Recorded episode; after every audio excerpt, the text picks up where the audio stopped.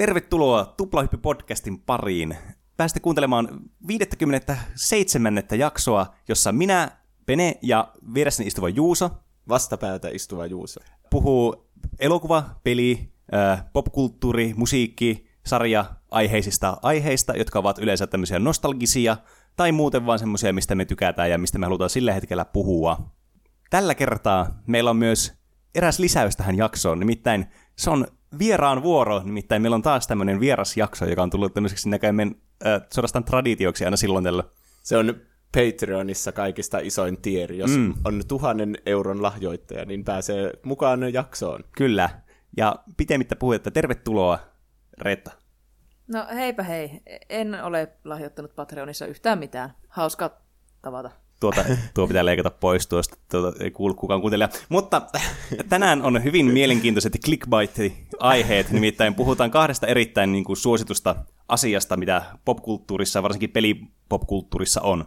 Nimittäin tauon jälkeen puhutaan eräästä erittäin tärkeästä pelistä minulle, nimittäin Magic the Gatheringista, joka oli itse asiassa toivottu aihekin äh, joltakin kuukausia takaperin. Vähän laatikon ulkopuolelta, kun mennään tämmöisiin fyysisiin peleihin. Mm. Kyllä, mikä on mun mielestä ainakin tosi mukavaa, koska musta tuntuu, että hirveän monit ei puhu näistä. Ja toisena aiheena, mikä alkaa tässä nyt, niin on sitten vanha kunnon Final Fantasy 7. Haluatteko aloittaa? Mä oon pelännyt tämän aiheen tekemistä. Jotenkin musta tuntuu, että kaikki internetissä tietää jo valmiiksi kaiken Final Fantasy 7. Niin, ja tämä on hirvittävä iso peli, jolla on aivan kerrassaan valtava kulttuuriarvo ollut viimeiset melko monta vuotta. Et ei mikään ihme, että on, on vähän hirvittänyt. Niin. Vaikka mä oon siis pelannut tämän pelin, mä oon pelannut sen prequelinkin, Crisis Coren, mä oon kattonut elokuvan ja muutenkin on sille tosi kärryillä aina kaikista Final Fantasy-jutuista. Niin... Onko tästä elokuvaakin olemassa? On, joo, joo. se on kaksi vuotta tämän pelin tapahtumien jälkeen. Joo, Semmoinen kyllä. kuin Advent Children. Huh. Aika jännä. Mm. Mutta niin, tämä Final Fantasy 7 siis tuli vuonna 1997, ja se oli ensimmäinen Final Fantasy-peli, joka julkaistiin Euroopassa. Aika jotenkin niinku, tuntuu ouolta, varsinkin kun näitä on seitsemän kappaletta, ja nämä kuitenkin nämä Nessinkin Final Fantasyt, varsinkin kutonen, niin tosi suosittuja ollut. Niin, Amerikassa julkaistiin niitä enemmän, mutta en tiedä miksi sitten tämä tuotiin vasta Eurooppaan. Hm. Aika jännä. Ne tavoitteli tällä jonkinlaista kansainvälistä menestystä, ja mä sanoisin, että ne onnistu siinä. No joo, vois, vois näinkin väittää, että eikö tämä sitten siinä melko pian sen julkaisun jälkeen nousi sellaiseksi PlayStationin lippulaiva tuotteeksi, voisi melkein sanoa, että niitä konsoleja myyntiin ihan vaan sen takia, että päästäisiin pelaamaan tätä peliä. Niin, ja muutenkin Pleikkari 1 tuli enemmän semmonen, minne nämä JRPG-pelit siirtyi sitten sen Super Nintendon jälkeen. Mm. Jep. Ja sillä linjalla ollaan vissiin oltu siitä asti, että PlayStation on kuitenkin se roolipelikonsoli ehkä enemmän kuin Xbox. Niin. Hmm, en mä kyllä koskaan ajatellut tuota, mutta nyt kun sanoit, niin kyllähän tuossa niinku on jonkinlainen niinku järki kuitenkin silleen, että pleikkari on kuitenkin tämmöinen japanilainen tuote sitten ja Xbox on tämmöinen jenkkituote, niin kyllä silläkin varmasti on ollut vaikutusta sitten johonkin pelikategorioihin, mitä enemmän sitten löytyy näiltä konsoleilta. Mm. Niin. Kingdom Heartsitkin on aina ollut vain pleikkarilla, mutta nyt ne tulee vissiin ekkaa kertaa Xboxille. Jep. Tälleen sivuhuomioon. mutta niin, Final Fantasy 7. Tähän mennessä Final Fantasy oli ollut semmosia aika fantasiamaailmoihin sijoittuvia. Niissä on taikoja ja otuksia ja semmosia. Vähän samalla linjalla jatkettiin, mutta tämä taisi olla ensimmäinen, jossa oli jo kunnolla otettu skifi-elementtejä siihen mukaan. Että se oli vähän semmoinen, ei ehkä ihan steampunkki, vähän semmoinen niin, semmoinen niinku Akira-tulevaisuus. Mm. Semmoinen synkkä, dystopinen. No dystopinen on ehkä aika, aika oikea sana sitä kuvaamaan, että isot yhtiöt siellä on hallitsevassa elementissä näissä kaupungeissa ja vähän niin kuin pyörittää sitä valtiotakin, missä se peli sitten sijoittuu. Niin, Blade Runner tulee kans mieleen. Mm. Aina sama asia, että tämmöisiä isoja yhtiöitä, ne Niin. on ne pahat. Tämä on mun mielestä aina jännittävää jotenkin, kun, varsinkin kun lapsenakin, niin mä aina jotenkin yhdistin Final Fantasyt just tämmöiseen niin kuin fantasia-settingiin, tämmöiseen klassiseen tyyliseen. Niin tämä on ollut aina jotenkin semmoinen erikoinen puoli näissä Final Fantasy-peleissä, varsinkin niin kuin tästä eteenpäin. Että nämä on aika mielenkiintoisia nämä ympäristöt. Niin, ja nyt varsinkin kaikki 15kin sekä, ja siellä on kaiken maailman Audit niillä, ja Mm. kaiken maailman taistelurobotit, niistäkin on tullut aika niinku Final Fantasyissa aika tuttu näky siellä. No joo, etenkin seiskastahan se alkoi ja 10 ja 12 kai on ne seuraavat isoimmat pelit, jotka on, on mennyt sinne niin teknologian puolelle. Et ysi mielestäni oli ehkä enemmän sellainen, no ehkä, enemmän Vähän sellainen perinteisempi. klassinen, Niin. Mm, Niin. Jep.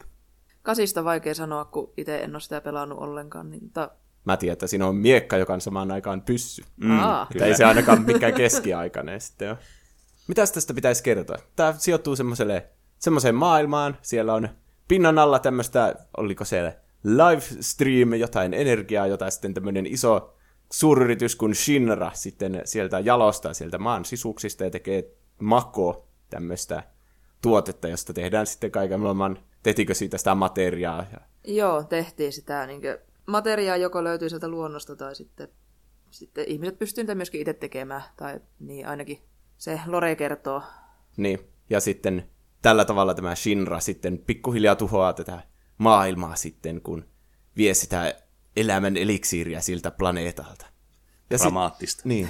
Ja sillä tavalla tämä on tämmöinen aika kantaa ottava peli, että tämä vastustaa tämmöisiä ilmastoa rääkkääviä toimia niin kuin tämmöisessä kaupallisessa ja teollisessa mielessä. No joo, vähän sinne niinku ympäristösodan etulinjassa ehkä sinne vuonna 1997, kun tämä peli tuli ulos. Et aika tyylikäs valinta. Tämä peli alkaa Midgarista, tästä koko planeetan pääkaupungista. Ei siellä mitään isompaakaan kaupunkia ole. Mm. Tämä kertoo Cloud Strifeista, joka tässä pelin alussa kuuluu Avalanche-nimiseen tämmöiseen, onko se niinku semmoinen ympäristötekojen porukka, te vähän tämmöinen, tekee tämmöisiä terroristi-iskuja siinä. Ekoterroristeiksikin voisi kutsua. Niin. Ja sitten ne lähtee tuhoamaan jotain semmoista isoa makoreaktoria, joka sitten valmistaa juuri tästä livestreamista sitten niitä materiaa ja tämmöistä. Mm. Mun täytyy sanoa tässä vaiheessa, että, ja myöntää ehkä pikemminkin, että mä en ole koskaan itse pelannut tätä Final Fantasy 7. Miksi se on jäänyt sulta väliin? Siis, no, mulla on vähän tuo JRPG-kausi niin tuli ehkä vähän myöhemmin, ja mulla ei sitten ollut mitään niin kuin, konsolia tai millä pelata tätä sitten myöhemmässä vaiheessa. Ja sitten se vaan vähän niin kuin unohtui kaikkien muiden pelien ohella sitten, mutta varmaan pitää tähänkin kyllä niin kuin paneutua sitten myöhemmin, koska mä tiedän, että tämä on vähän semmoinen niin kuin, suorastaan niin kuin peli semmoinen monumentti, että mitä niin kuin pitäisi pelata ainakin joskus vähän. Niin. Ei tämä ole mikään kaikista lähestyttävin peli, ainakaan niinku tälleen jälkeenpäin. Mm. Musta tuntuu, että mulla meni monta yritystä sille, että mä pelasin ehkä sen niinku alkuosion, joka sijoittuu sinne Midgariin. Niinku. Mutta sitten kun siinä pääsee sinne avoimeen maailmaan, niin sitten vähän niinku alkoi kyllästyä ja sitten se unohtui ja sitten aloitti seuraavana vuonna vaikka uudestaan. Niin musta tuntuu, että mulla kauan meni silleen, että mä vihdoin niinku sain pelattua tämän kokonaan läpi. Mm. Mä otin ihan suosiolla heti ensi alkuun silloin, kun löysin tämän pelin. Mä siis on sen sillä pleikkarilla pelannut. Mä löysin sen tuolta jostakin kaupasta, sen pleikka ykkösen version. Ja silloin kun mä sen löysin, niin ikka oli jo sen verran, että ihan suosiolla otin tota, läppärin siihen viereen ja walkthroughin kanssa läpi. Että se peli on niin melkein jopa väittäisin, että tuskastuttavan pitkä ilman mitään ohjeistuksia siihen. Niin. Joo, sen mäkin on kyllä käsittänyt tästä, että tämä on niin tosi pitkä. Joo, kyllä tälle joku, ei ehkä ihan sataa tuntia mene, mutta ainakin joku 50. Mm. Muistaakseni meni mennä läpi. On tässä tietenkin paljon semmoista vapaaehtoista sisältöä, että sen mm. jälkeen kun pääsee sieltä Midgarista pois, niin muistaakseni aika monia semmoisia paikkoja oli, jotka voi kokonaan skipaata. No joo, mutta onko peliä edes pelannut, jos sitä ei ole pelannut sataprosenttisesti Niin, läpi? niin totta. Mm. Että musta tuntuu, että nämä pelit on kuitenkin suunniteltu semmoisille perfektionisteille, joka pitää kaikki nähdä ja kaikki tehdä. Mm. Niin. Sillähän noihin saa maksimaalisen niin kuin, pelimäärän sitten niin kuin ajallisesti. Joskin nämä oli jo niin isoja pelejä, että nämä niin kuin itsessäänkin on jo niin pitkiä, että tavallaan voi olla vähän sellainen kysymysmerkki, että onko se niin kuin, sitten tarpeellista edes tavallaan niin kuin, sille keinotekoisesti lisätä sitä peliaikaa sille pelille, kun se menee kuitenkin niin pitkään. Niin. Et ehkä ne on niin kuin sitä edeltäville peleille vielä, kun tekniikka ei ollut vielä niin edellä, edellä, että kauhean pitkiä pelejä olisi saanut aikaiseksi konsoleille, niin ehkä silloin tarvittiin tota, mutta en sitten tiedä tästä. Siitä on kyllä jäänyt tämmöinen aika tyypillinen niin kuin osa tämmöisiä RPG-pelejä, varsinkin JRPG-pelejä, että näistä kestää ikuisuuden sataprosentittain. Niin. Mä oon miettinyt muuten sitä, kun tämäkin on roolipeli. Ja sehän vähän niin kuin tarkoittaa, että sun pitää eläytyä siihen itse ja tehdä asiat sillä tavalla, miten niin kuin se peli, ha- tai miten mm. sä voit niin kuin omaa persoonasi heijastaa siihen. Tässäkin on niin kuin dialogivaihtoehtoja ja kaikkea. Mutta sitten yleensä, kun pelaa tämmöistä peliä, niin päättää vaikka, että mä oon teen nyt tämän oikean reitin, että mä oon tämmöinen hyvis ja teen sitten kaikki sidequestit ja kaikkia mm. on mahdollisimman ystävällinen, niin siinähän menee vähän niin kuin se roolipelin pointti sitten pois. Niin, niin se on. Sitä on vaikea niin kuin, tosi hyvin saada sitä roolipeliä moneen peliin just sen takia, että kun se oma niin kuin, vaikutus siihen ympäristöön on kuitenkin rajallinen sitten siinä pelin niin kuin, omissa mekaniikoissa sitten. Niin no ehkä mun mielestä ne JRPG näin niin yleisesti ottaen eroaa näistä länsimaisista roolipeleistä nimenomaan sen suhteen, että ei ehkä ole annettu niin paljon sitä niin oman äänen mahdollisuutta näkyä siinä, vaan sulla on siinä ne päähenkilöt, joilla niillä päähenkilöillä on ne roolit, ja se peli perustuu siihen, että mennään niiden päähenkilöiden roolien mukaisesti. Niin. Et ehkä ennemminkin sen sijaan, että ollaan itsenämme siellä pelissä, niin yritetään löytää sen pelin hahmojen roolit ja eläytyä siihen niiden tilanteeseen. Mm. Mm. Ja kyllähän nämä on aika tunteita nostattavia pelejä koko tämä Final Fantasy-sarja, mutta ehkä erityisesti tämä Seiska sisältää aika paljon isoja tunteita. Niin. Tämä Seiska meni ekka kertaa siihen, että on niinku yksi tosi keskeinen päähenkilö, tämä Cloud Strife, ja se on aika lailla semmoinen hänen persoonallinen tarinansa, tai siis henkilökohtainen tarinansa, että tässä pää, pääpahiksena on tietenkin Sephiroth, joka kaikki tietää. Mm. Tosi cool, pitkätukkainen, kaunis mies, jolla on myös pitkä miekka. Ja sitten täällä on jonkinlaisia yhteyksiä Cloudiin, ja tämä vähän niin kuin tosi paljon keskittyy niiden väliseen tähän, tähän kamppailuun, ja mikä on niiden yhteiset taustat saattaa olla. Ja Mm. Tällä Cloudillakin on aika semmoinen, semmoinen persoona, mikä on vähän niin kuin piirtynyt jo kaikkien mieleen, että minkälainen tyyppi se on. Enimmäkseen kyllä sen kaikki ne puhekuplat on vain kolme pistettä, joka on mulle tosi Ei, mikä persona? Ei se puhu mitään. niin. Siinä on vähän, se on niinku semmoinen emo-tyyppi, joka, tiedätkö, kaikki tietää Mm, sen semmoisena jep. not interested vastaa joka asiaan. Ja Mm. just se kaikki sen dialogin vaihtoehdotkin on joko kolme pistettä tai sitten joku, huh? niin kuin siinä ne on. No onneksi ne loput hahmot on vähän jännempiä. Niin. Tähän Avalanceen kuuluu siinä alussa myös Barret ja sitten Tifa. Ja myöhemmin siellä Midgarissa liittyy porukka myös Aerit. Ja sitten taitaa loput liittyä sitten vasta siinä vaiheessa, kun lähdetään pois sieltä ja kiertämään vähän sitä maailmaa. Mä voin lukea nämä. Täällä on Red 13, joka on semmoinen, mikä se olisi, semmoinen koira-eläin. Se on sellainen leijonan näköinen ehkä. Niin. Hänellä on jotain synkkää tausta. Muistaakseni sille tehtiin jotain kokeita ja kaikkea, sitten sillä oli vähän isäongelmia. Sitten Kate Sit, jota mä en oikeastaan muistanut yhtä. Joku tämmöinen mekaaninen kissa-tyyppi, jota... Kissa pehmälelu, joka se hyppi sen toisen pehmälelun kanssa, joo. Niin. ja, ihan hirvittävä. Tälläkin oli oma tarinansa. Se on vähän confusing hahmo jotenkin. Sitten Sid, joka on yksi mun lemppareista kyllä. Se on ollut monissa Final Fantasy-peleissä. Eikö se ole kaikissa? Niin, onko se sama hahmo? Sitä mä en kyllä Siis ihan se, tiedä. joka ainoassa Final Fantasyssa ainakin, mitä minä olen pelannut, ja ymmärtääkseni on jokaisessa Final Fantasy-pelissä Sid-niminen hahmo, joka jotenkin muistaakseni liittyy siihen peliin tekijäporukkaan jotenkin, mutta se on, se on joka Final Fantasy, sehän on aina, on aina eri tyyppi, mutta aina se jostakin löytyy. Mm. Ja sitten Juffi, joka mä tiesin Kingdom Heartsista, niin tää on tämmönen vapaaehtoinen hahmo, että siinä oli joku tietty tapa, miten se värvättiin. Se piti tulla jollakin random encounterilla ja se pöllii kaikki sun kamaat ja, tai jotain. Joo, jos sen kanssa menee sinne ihan liian lähelle sitä yhtä kaupunkia. Sitten on kanssa se Vincent Valentine, joka ainoa on teinitytön suosikkihahmo tässä pelissä. Niin. Sellainen Vampyyri. niin. Ja muistaakseni se oli jossakin sarkofagissa, kun se tavataan siinä. Wow. Se on saanut itse asiassa oman spin-off-pelin kanssa. Semmoinen Häh? kuin joku Dirge of Cerberus tai joku tämmönen. Sitä mä en ole kyllä ikinä pelannut. Mä oon kuullut, että se on joku third person shooter tai hack and slash tyyppinen. Wow. No, Shooter-pelinä kai sitä mainostettiin silloin joskus. En ole itsekään pelannut, mutta kuulemma ei ole kauhean kummonen. Niin. Mutta niin, to, nuo vapaaehtoiset hahmot, niin niilläkin on omat tämmöiset ihan semmoiset arkit, tiedätkö, että niillä on omat se kotikaupungit ja niilläkin on oma tarina ja oma resoluutio siinä omassa juonessansa ja kaikkea, niin semmoisen kyllä panostettu tässä, että kaikki näistä tiimin porukasta on semmoinen oma henkilönsä, jolla on omat juttunsa sitten. Mm. Onko sulla mitään suosikkia näistä, jos Claudia ei lasketa, koska se on kaikkien lemppari? No, mä oon aina tykännyt Jufin hahmosta, mutta toinen on sitten tämä Tifa, mikä löytyy myös sieltä Midgarin kaupungista, että se on niitä ensimmäisiä partin jäseniä, jotka sinne mukaan tulee. Aivan kerrassaan loistava tällainen kovakasvonen tyttö, joka pystyy mihin vaan. Hemmetti omaa baaria pyörittää siellä ennen kuin lähetee mihinkään reissuun maailmanpelastushommiin. Että ihan tyylikäs, tyylikäs mimmi. Mm. Mutta onhan näissä, kaikilla näillä on omat luonteensa, jotka tulee siinä pelissä yllättävän hyvin esille, vaikka kuitenkin suuri osa dialogista tapahtuu puhekuplien välityksellä. Et kokee kuitenkin sille jokaista näistä hahmoja kohtaan jonkin sortin kiintymystä, paitsi ehkä sitä Kate Sithiä, joka on ihan kummallinen. niin.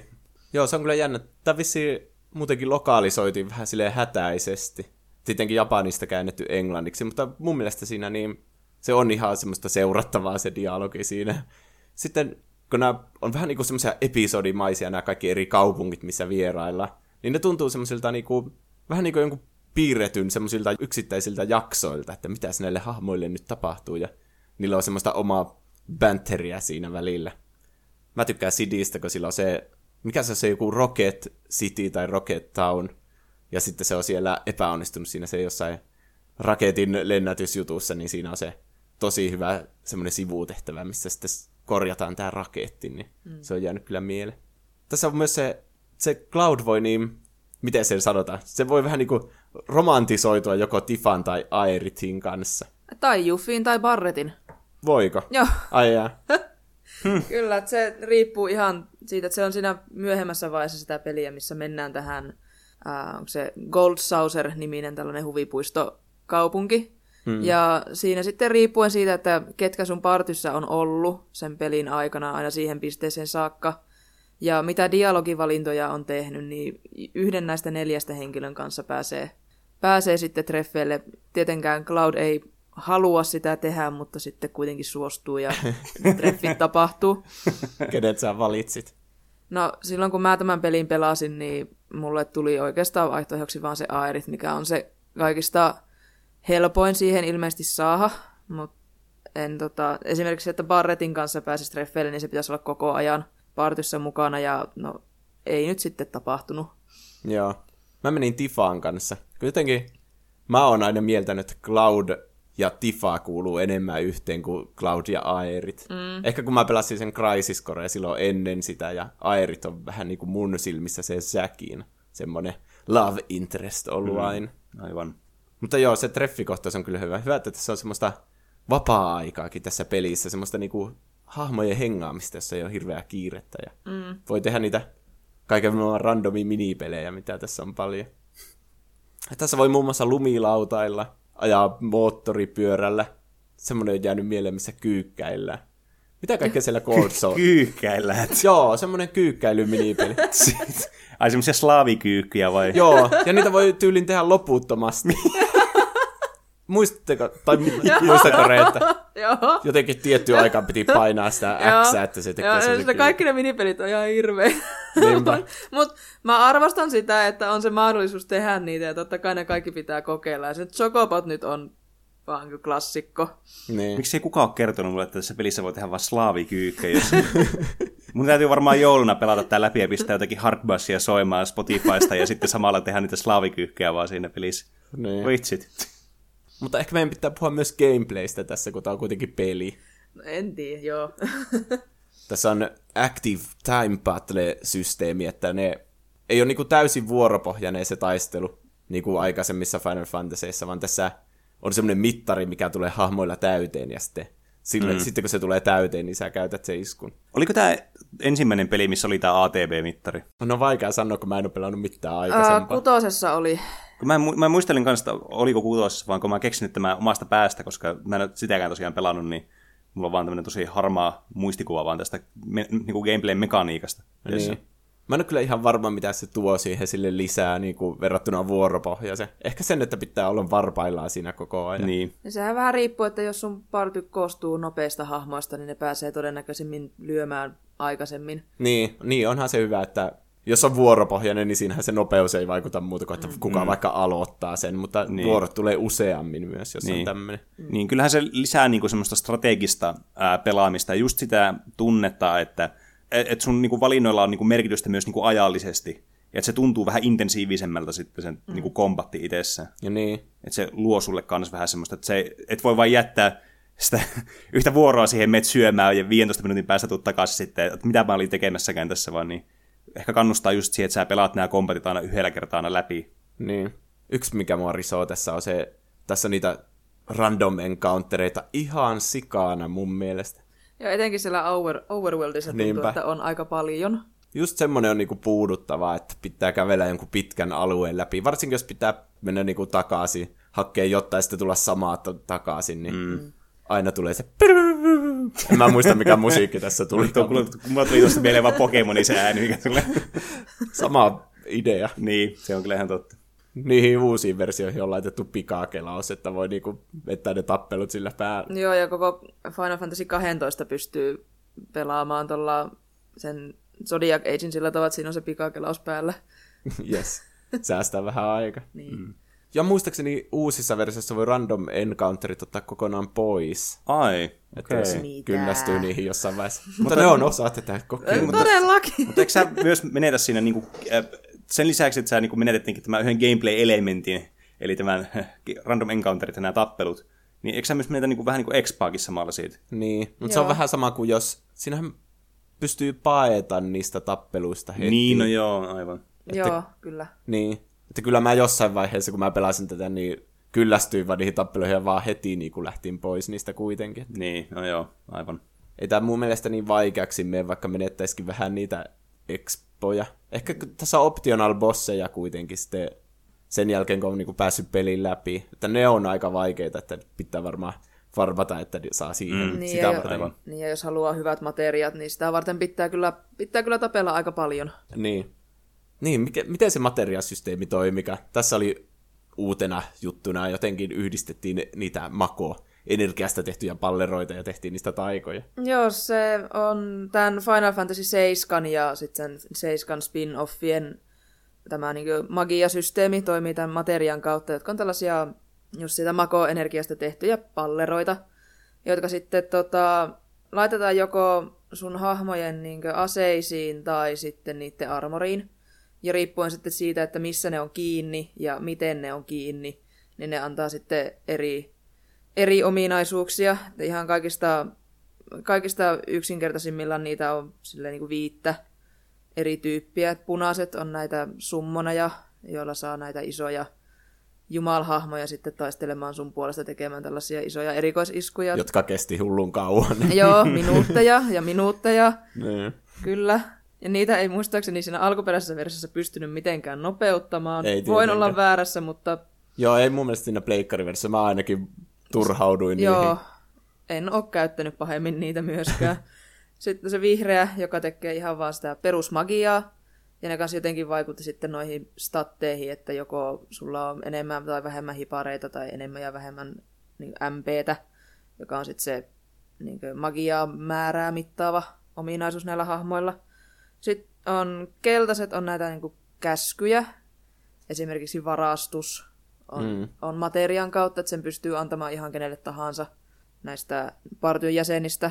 Ja sitten siniset on tällaisia support- tai tällaisia niin avustusmaterioita, jos tämä nyt suomeksi pitäisi sanoa.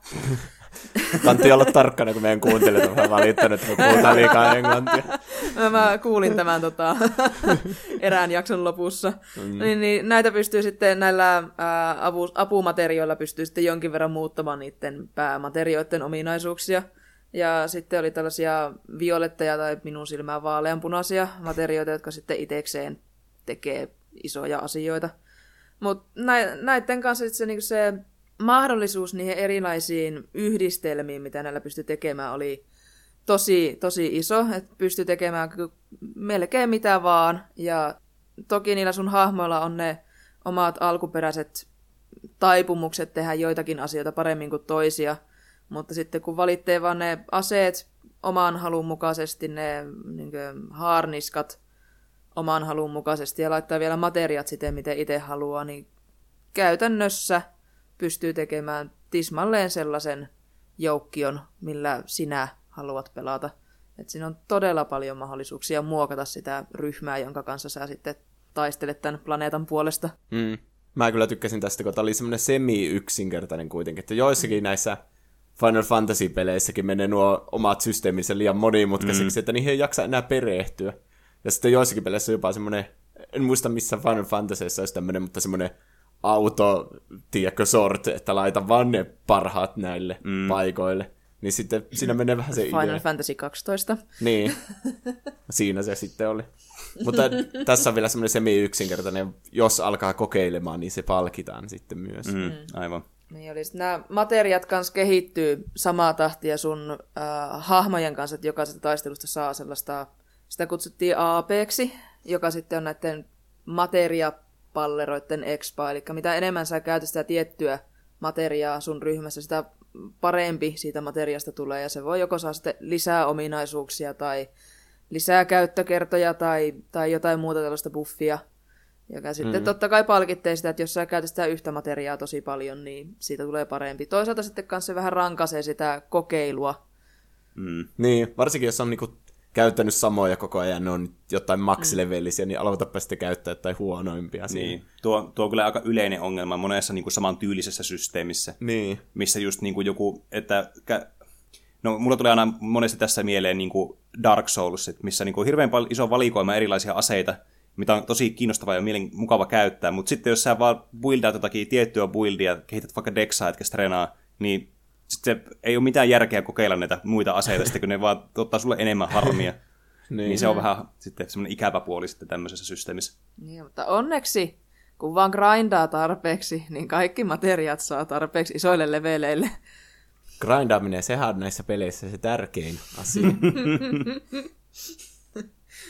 mikä juoni, mikä gameplay. niin. Mitä mieltä sä oot näistä grafiikoista? Kun viimeksi puhuttiin Metal Gear Solidista, tai se taisi olla mm-hmm. kaksi jaksoa sitten, mä sanoin, että tää on aika semmoinen ajaton tyyli, tämä Metal Gear Solid. Mutta mun mielestä Final Fantasy 7 grafiikat on vanhentunut ihan helvetisti. No joo, ei ne ihan hirveän hyvin, ne ei ole tätä aikaa kestänyt munkaan mielestä.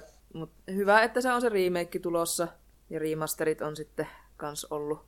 Mutta ei se, se tota, ihan ehkä ymmärrettävää, kun ekaa kertaa tuli näihin Final Fantasy-peleihin se 3D-mallinnos niin. näiden hahmojen kanssa, että oli se eka peli, missä tällaista edes tehtiin tuolla niin Final mm. Fantasy-pelien puolesta, niin ehkä se on sallittua, että se näyttää tälleen mitä 22 vuotta myöhemmin vähän kököltä. Ne näyttää niinku leluilta ne Niin. hahmot. Tietenkin tässä myös on semmoinenkin rajoite varmasti ollut mukana, mitä ne on miettinyt silloin, kun ne on tehnyt tätä peliä, että koska tämä on kuitenkin niin valtava tämä peli itsessään, ja tietenkin vielä silloinkin sielläkin ajalla, niin mitä tässä on neljä levyä tässä Niin. niin. pelissä, niin tavallaan yritetty mahdollisimman paljon niin kuin säästää sitä niin kuin, ää, tilaa tavallaan kaikille sille niin kuin sisällölle, mitä siinä pelissä on, eikä niinkään sitten sille tavallaan graafiselle puolelle. Niin. Mm. Joo, tässä niinku, jos Metal Gear Solidissa tavoiteltiin semmoista elokuvamaisuutta. Mm. niin tässä halutaan niinku sitä pelaajan niinku mielikuvitusta enemmän Niin, herättää. Että sen takia tässä ei ole yhtään niinku ääninäyttelyä, vaan kaikki tulee niillä teksteillä. Mm. Ja tietenkin musiikit on tässä tosi hyviä, niillä mm. välitetään sitä tunnetta siinä myös. Ja ne, mä lukin jostakin, että ne tässä 3D-animaatiossa ne ajattelivat, että no niin, nyt niin kuin voidaan välittää sitä niitä, kun ha- hahmojen niitä tunnetiloja ja kaikkea, mutta mä en kyllä muista tästä semmoista, kun nämä hahmot on aika semmoisia eleettömiä ja nämä pystyy liikkumaan niin kuin vaan sille onko hämmästynyt, niin vähän niin kuin menee, menee sille taakse ja nostaa niin. Käät ilman sille! Jep. mutta mm. siinä se oikeastaan niin kuin on. Mm. Mutta siis jotenkin mulla aina näissä, niin kun nä- näissähän on nämä pre-rendered, nämä siinit, missä aina Niin. niin. ollaan. Niin joku charmi niissä on, mistä mä tykkään hirveästi. Ne on tosi tyylikkäitä niin kuin itsessään nämä niin kuin ympäristöt, missä ollaan. Ja tietenkin myös helppo ollut tehdä tämmöinen, niin kuin, sitten kun ne on valmiiksi renderattu, niin tämmöisessä eri kuvakulmista mennään Niin. ja tämmöistä, niin se lisää vähän semmoista niin kuin, tyyliaspektia siihen. Mm. Mutta tietenkin se kärsii samasta ongelmasta, niin kuin puhuttiin Silent Hilleistä ja mitä Resident Evilissäkin on ollut, että tämä vähän sitten, nämä vaihtelevat kuva- kuvakulmat voivat olla sitten hankalia gameplay-puolesta. Niin. Kun ehkä niissä aikaisemmissa Final Fantasyissa taisi se kamera niinku seurata, kun siellä meni mm. siellä, vähän niin kuin Pokemonissa vaikka. Mutta tässä oli tosiaan ne paikalla olevat. Mutta mm. siinä just tarkoitti sitä, että ei ollut mitään rajoituksia siinä grafiikassa niin kuin siinä taustassa, kun se on niin kuin tehty jo valmiiksi. Niin, Niin, se on vain nimenomaan. joku JPG-tiedosto sitten mm. siellä levyllä. Jep. Ja tämähän, tämä sama tyylihän oli sitten näillä myöhemmilläkin Final Fantasyilla, mitä Pleikka ykkösen peleillä sitten mm. tuli. Että tietenkin aika semmoiseksi ikoniseksi jäänyt kuitenkin tämä tyyli tässä, vaikka tämä onkin vähän vanhentunut. Niin. Ja sitten jotkut semmoiset merkittävät kohtaukset oli tehty silleen niin kuin kokonaan niin kuin renderöity valmiiksi se, mm. että käytettiin vähän parempaa 3D-animaatiota sitten. Jep. Muun muassa tämä ikoninen spoilerimainen kohtaus. Vaikka, musta, tiedätkö ne, tämä on semmoinen peli, että tämä on spoilantunut niinku ennen kuin tästä pelistä olisi kuullut. Tai kaikkihan tietää tästä niinku sen, ainakin sen yhden merkittävän spoilerin. No tämä on varmaan näitä saman luokan spoilereita, että jos pelistä on tosissaan se 22 vuotta aikaa, niin eiköhän sen sisältö ole silleen juonellisesti tiedossa ainakin kenellä tahansa, joka on netissä käynyt. Niin. Mutta joo, nyt tulee spoileri, että Aerithan tapetaan siinä, tai Sephiroth tappaa se silleen jotenkin semmoisella antiklimaattisella tavalla yhtäkkiä sieltä. Joo. ja niin, koska tuon oli kuullut niin kuin paljon aikaisemmin, niin mä en kyllä edes pitänyt Aeritia ikinä mun partiossa, enkä antanut sille mitään itemeitä ikinä. Mä kokeilin Aerittia ja se on todella hyvä parantaja siinä pelin alkuvaiheessa. Et kyllä ymmärrän, että minkä takia sitä on halunnut siinä partissa pitää, jos jostain syystä ei ole kuullut tästä juonellisesta käännöksestä. Että mm. se on tosi hyvä parantaja. Niin, niin. kyllähän tuo on vähän niin kuin sama kuin tuo noin, niin Star Warsissakin tietää, että Darth Vader on Lukein isä. Mm. Että tämä on niin kuin ihan sama niin kuin kaliberin spoileri tai semmoinen niin fakta suorastaan, että kaikki vaan tietää tämän. Mm. Niin. Mutta varmasti järkyttävää silloin 90-luvulla, kun sen ihmiset on kokenut mm. ekkaa kertaa. Ihan varmasti. Mitä muita lempparikohtauksia sulla on tästä pelistä? Uh, juonellisesti niitä mun suosikkipätkiä on ehkä se, kun ne menee sinne tota, Nibelheimin kaupunkiin. Siinä vähän myöhemmässä vaiheessa sitä peliä, mistä tämä Cloud... Niin, ja Tifa on kotoisin. Niin, niin, niin, juuri näin. Ja siinä tarinassahan on iso painopiste siinä, että toi Sephiroth on sen kaupungin tuhonnut siinä viisi vuotta takaperin. Ja tämän takia se Cloud on sitten sille Sephirothille ilmeisesti vihanen. Ja kun ne menee sinne kaupunkiin, niin se onkin niin kuin, että mitään ei olisi tapahtunut. Ja ne kyläläiset itsessään ei, ei muista tai tunnusta, että sille kaupungille olisi käynyt silloin viisi vuotta takaperin yhtään mitään. Että ne, se tosi mielenkiintoinen mysteeri. Että se, se tota, tarina, mitä meille on kerrottu siinä, sen, siinä pelissä tuohon hetkeen saakka, vaikuttaa olevan sitten ristiriidassa sen pelillisen todellisuuden kanssa. Niin. Joo, tämä Cloud on kyllä jännä tyyppi, se niin vähän sekavia juttuja kyllä selittää siinä no ja muutenkin käyttäytyy oudosti. Ja, tai jotenkin sopii hyvin tähän 90-luvun, kun silloinhan tuli kaikki Fight Clubit ja semmoiset mm. mm. leffat, jossa oli semmoinen hyvin epäluotettava tämä kertoja. Mm. Ja sitten se justiinsa tuli sitten joku kauhea twisti, että Bruce Willis olikin koko ajan kuolleena. Niin tässä pelissä on vähän semmoinen samanlainen mm. siis meneillä vähän ehkä sekaavampi. niin, no en tiedä, tota, sä et tätä peliä pelannut, niin, mm. niin onko sä tämän Airitin kuoleman lisäksi kuullut näitä muita juonellisia faktoideja? En, en itse asiassa ole, että tonne, niin sepä tässä just onkin, että kun mä oon jotenkin jäänyt tosi hyvin pimeen tuon tästä tietenkin niin kuin, yleisen niin kuin gameplayn puolesta ja niin kuin Final Fantasy niin kuin, muuten tosi tuttuja, mutta mä en ole itse vaan niin kuin, koskaan päässyt pelaamaan mm. näitä pelejä niin kuin, millään semmoisella järkevällä ajalla.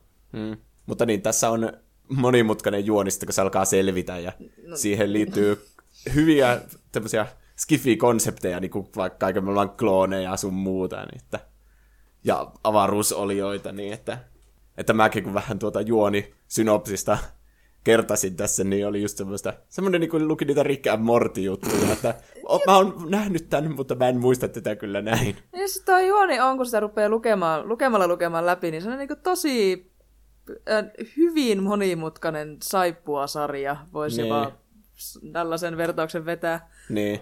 Yhtä paljon muistinmenetyksiä kuin salkkareissa.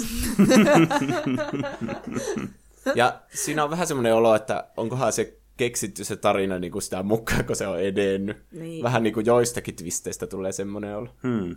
Mutta monet asiat ei tullut mulla yllätyksenä kyllä, kun olin pelannut sen Crisis Core, ja se on justiinsa nämä onko ne sitten viisi vuotta sitten tapahtuneet tapahtumat tänne Zackin näkökulmasta. Mm.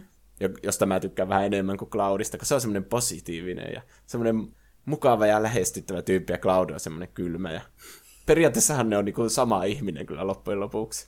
Niin, no tää nyt on taas tällaista niinku, spoilers niin, territoria. sisältöä, niin. Totta, tota... Ei siihen tarvi mennä sen tarkemmin. Niin. kyllä ne, jotka on pelannut, niin tietää. Mm. Mm. Yllättävää, että Tuplahyppy-podcasti ei spoilannut jotakin aivan totaalisesti tässä. Niin, kuvitella. Mun lempikohtaus on siinä Mitkarissa, kun tämä Don Corneo nappaa Tiffan ja pit- niin. haluaa tehdä sitä yhden näistä sen tämmöistä tytöistä siellä sen tämmössä, onko se niinku semmoinen ilotalo suunnille? Ei, joo, siis se on nimenomaan juuri ilotalo. Mitä mä sitä kaunistelemaan.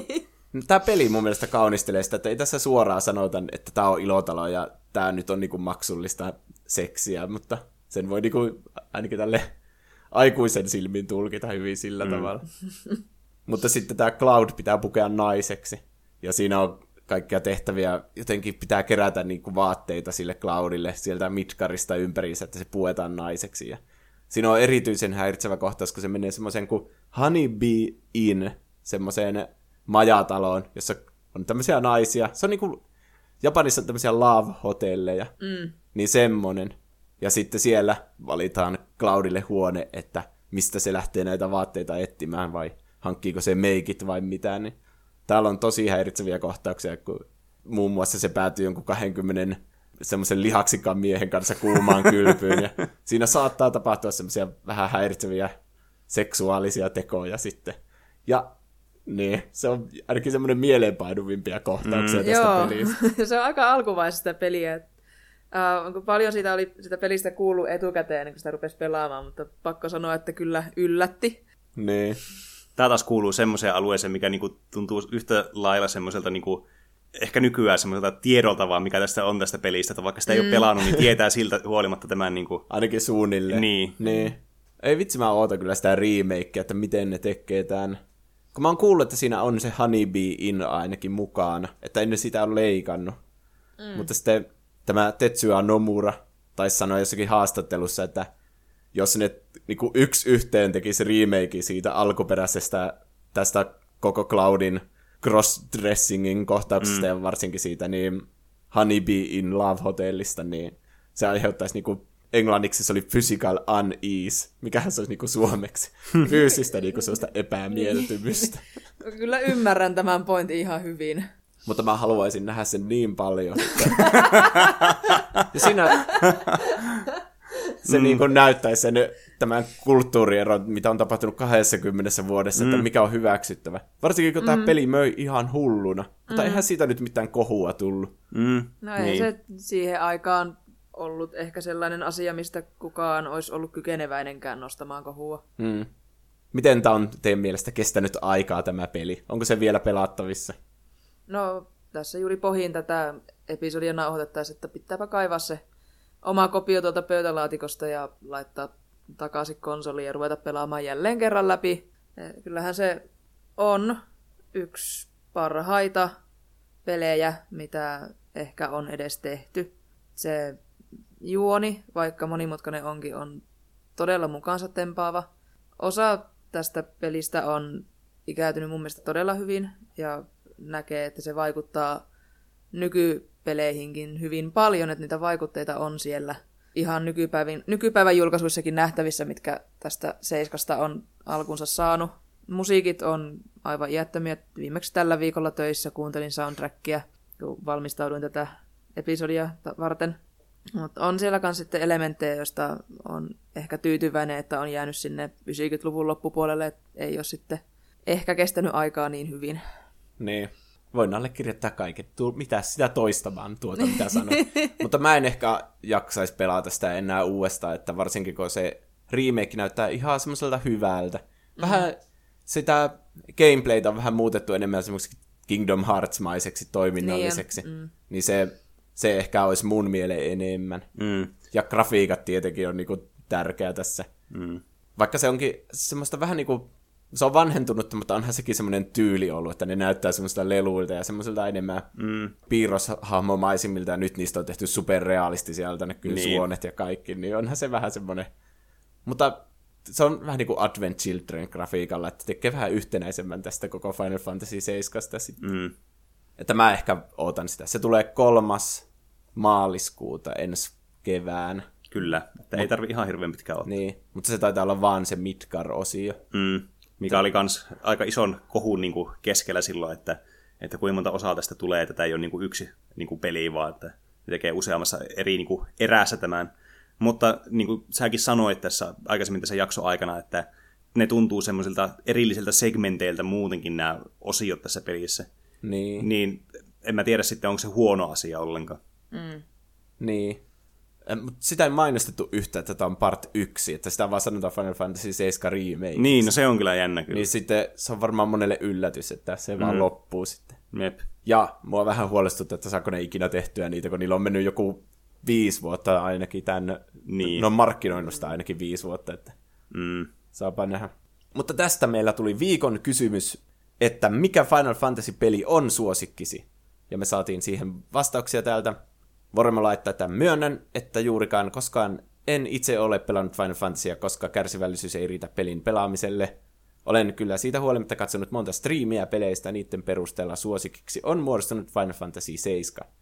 Joo, tämä on semmoinen kyllä, minkä tämä iso kansa tietää Mm, kyllä varmasti niin. parhaiten, kyllä. vaikka ei olisikaan pelannut edes.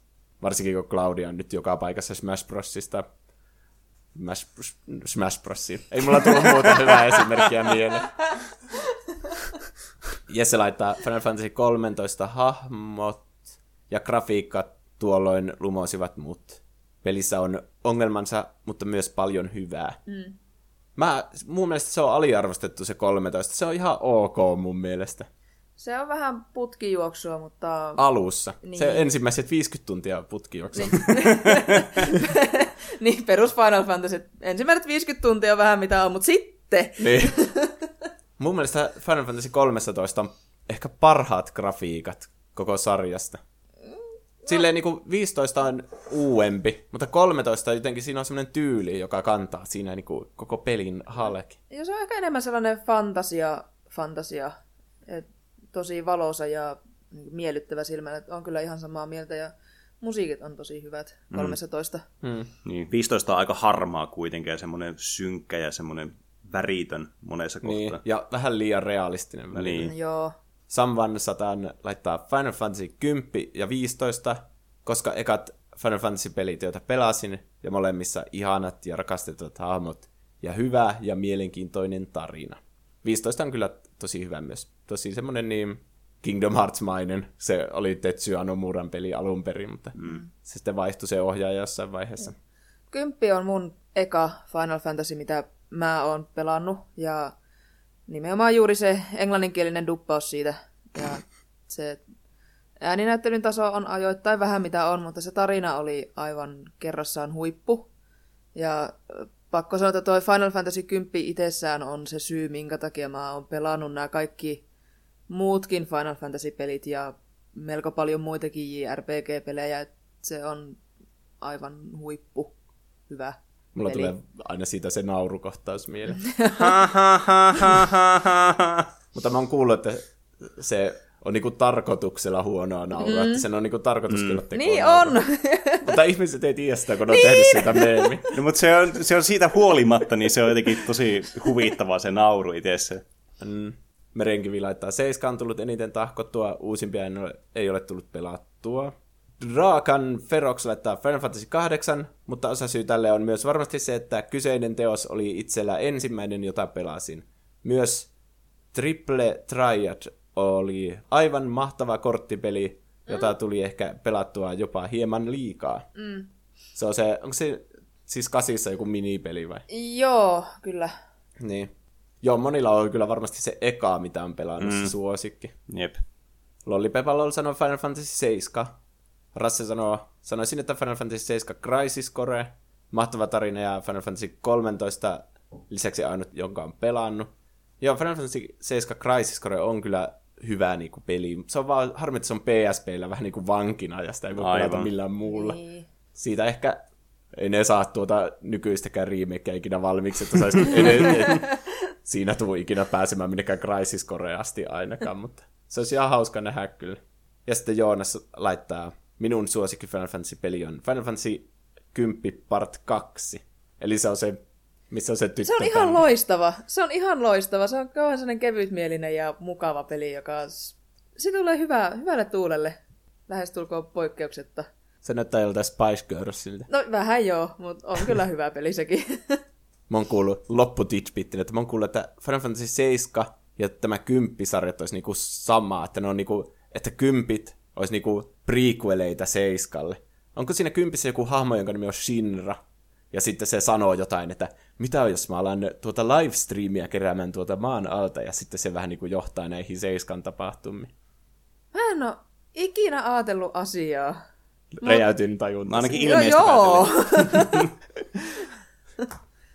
Oliko se totta, siis... vai yritinkö vain segveillä palata takaisin seiskaan ja ympyrä sulkeutuu? Jaa, nyt Jaa. mysteeri. Näin minä olen ymmärtänyt sitä ainakin. Se ei ollut valhetta. Mutta mennäänkö sitten mainoskatkolle? Oletko kyllästynyt harmaan loskaiseen arkeesi? Astu sisään Flaugakothin fantasiamaailmaan. Valitse lajisi useista tunnetuista vaihtoehdoista, kuten Vaorog, Hilbok, Sukkukov, Selsquorn, Ulshishk, Alpukuam tai Gbifbrei. Ratsasta taistoon uskollisella vamsuullasi ja haasta maailmaa uhkaavat pahat voimat. Kanavoi sisäistä vikoniriesi tai rakenna oma Meldok, kun tutkit uniikkeja ja mieleenpainuvia seutuja, kuten alapohjoisen Shophond, Flikattolf ja Jappitmust. Sisäänrakennettu random-tehtävä generaattori pitää huolen, ettei tekeminen lopu koskaan kesken. Astu sisään fantasiaan. Lopulliseen fantasiaan. Rekisteröityminen alkaa tänään. Rekisteröimällä hyväksyt luovuttavasti tietoisuutesi ja ruumiisi Shinra Tyrell Disney Wayland Yutani Korporaation käyttöön. Ruumistasi tullaan käyttämään mainostaulujen virtalähteenä. Rekisteröityminen on sitova, eikä sopimusta voi purkaa missään olosuhteissa. Sitten siirrytään tähän toiseen aiheeseen, josta mä oon kyllä tosi iloinen, että meillä on täällä vieras mukana, koska mä en tiedä tästä hirveästi yhtään mitään, eli tämmönen keräilykorttipeli kuin Magic the Gathering. Mm, kyllä. Tämä on aika hyvä jakso siinä mielessä, että molemmat tiedetään nuo aiheet, mistä puhutaan, mutta ei tiedetä mitään niistä aiheista, mitä itse puhua, niin sitten meillä on tämmöinen kolmas käsi sitten, tai siis kolmas ääni tässä mukana. Kolmas käsi. Mm. Niin, mutta kuitenkin, puhutaan siis äh, historian merkittävimmästä, D&D jälkeen merkittävimmästä ja Shakin jälkeen merkittävimmästä tämmöistä niin kuin, vähän niin kuin tabletop tai tämmöisestä seurapelistä kuin Magic the Gathering. Tässä mahjong siellä.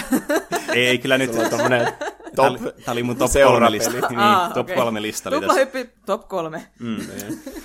Eli siis vuonna 1993 ilmestynyt Richard Garfieldin käsialaa oleva keräilykorttipeli, joka aloitti siis koko keräilykorttipeliin niin kuin tämä genren itsessä. Eli tämä oli ihan ensimmäinen keräilykorttipeli. Aha, se on se Richard Garfieldin touhukas maailma. Niin mä en muista tätä ihan tällä tavalla, tätä, tonne, että se olisi tämmöisen kirjallisuuteenkin mennyt, mutta tonne, niin, niin Musta tuntuu, että mä aion vaan sabotoida tätä jaksoa. ei se, se on ihan, ihan hyvä, että täällä on jotakin, jotakin hauskaakin kuunneltavaa tässä. Mutta palatakseni tähän aiheeseen, jonka äh, Juuso hienosti sabotoi, mm. niin vuonna 1993 julkaistu äh, Wizards of the Coastin äh, julkaisema peli, joka on siis samalta julkaisijalta kuin Dungeons and Dragonskin on. Eli aika niinku merkittäviä tonoin, tämmöisiä niinku, seurapelejä suorastaan, voisi sanoa, että nämä on ollut kyllä.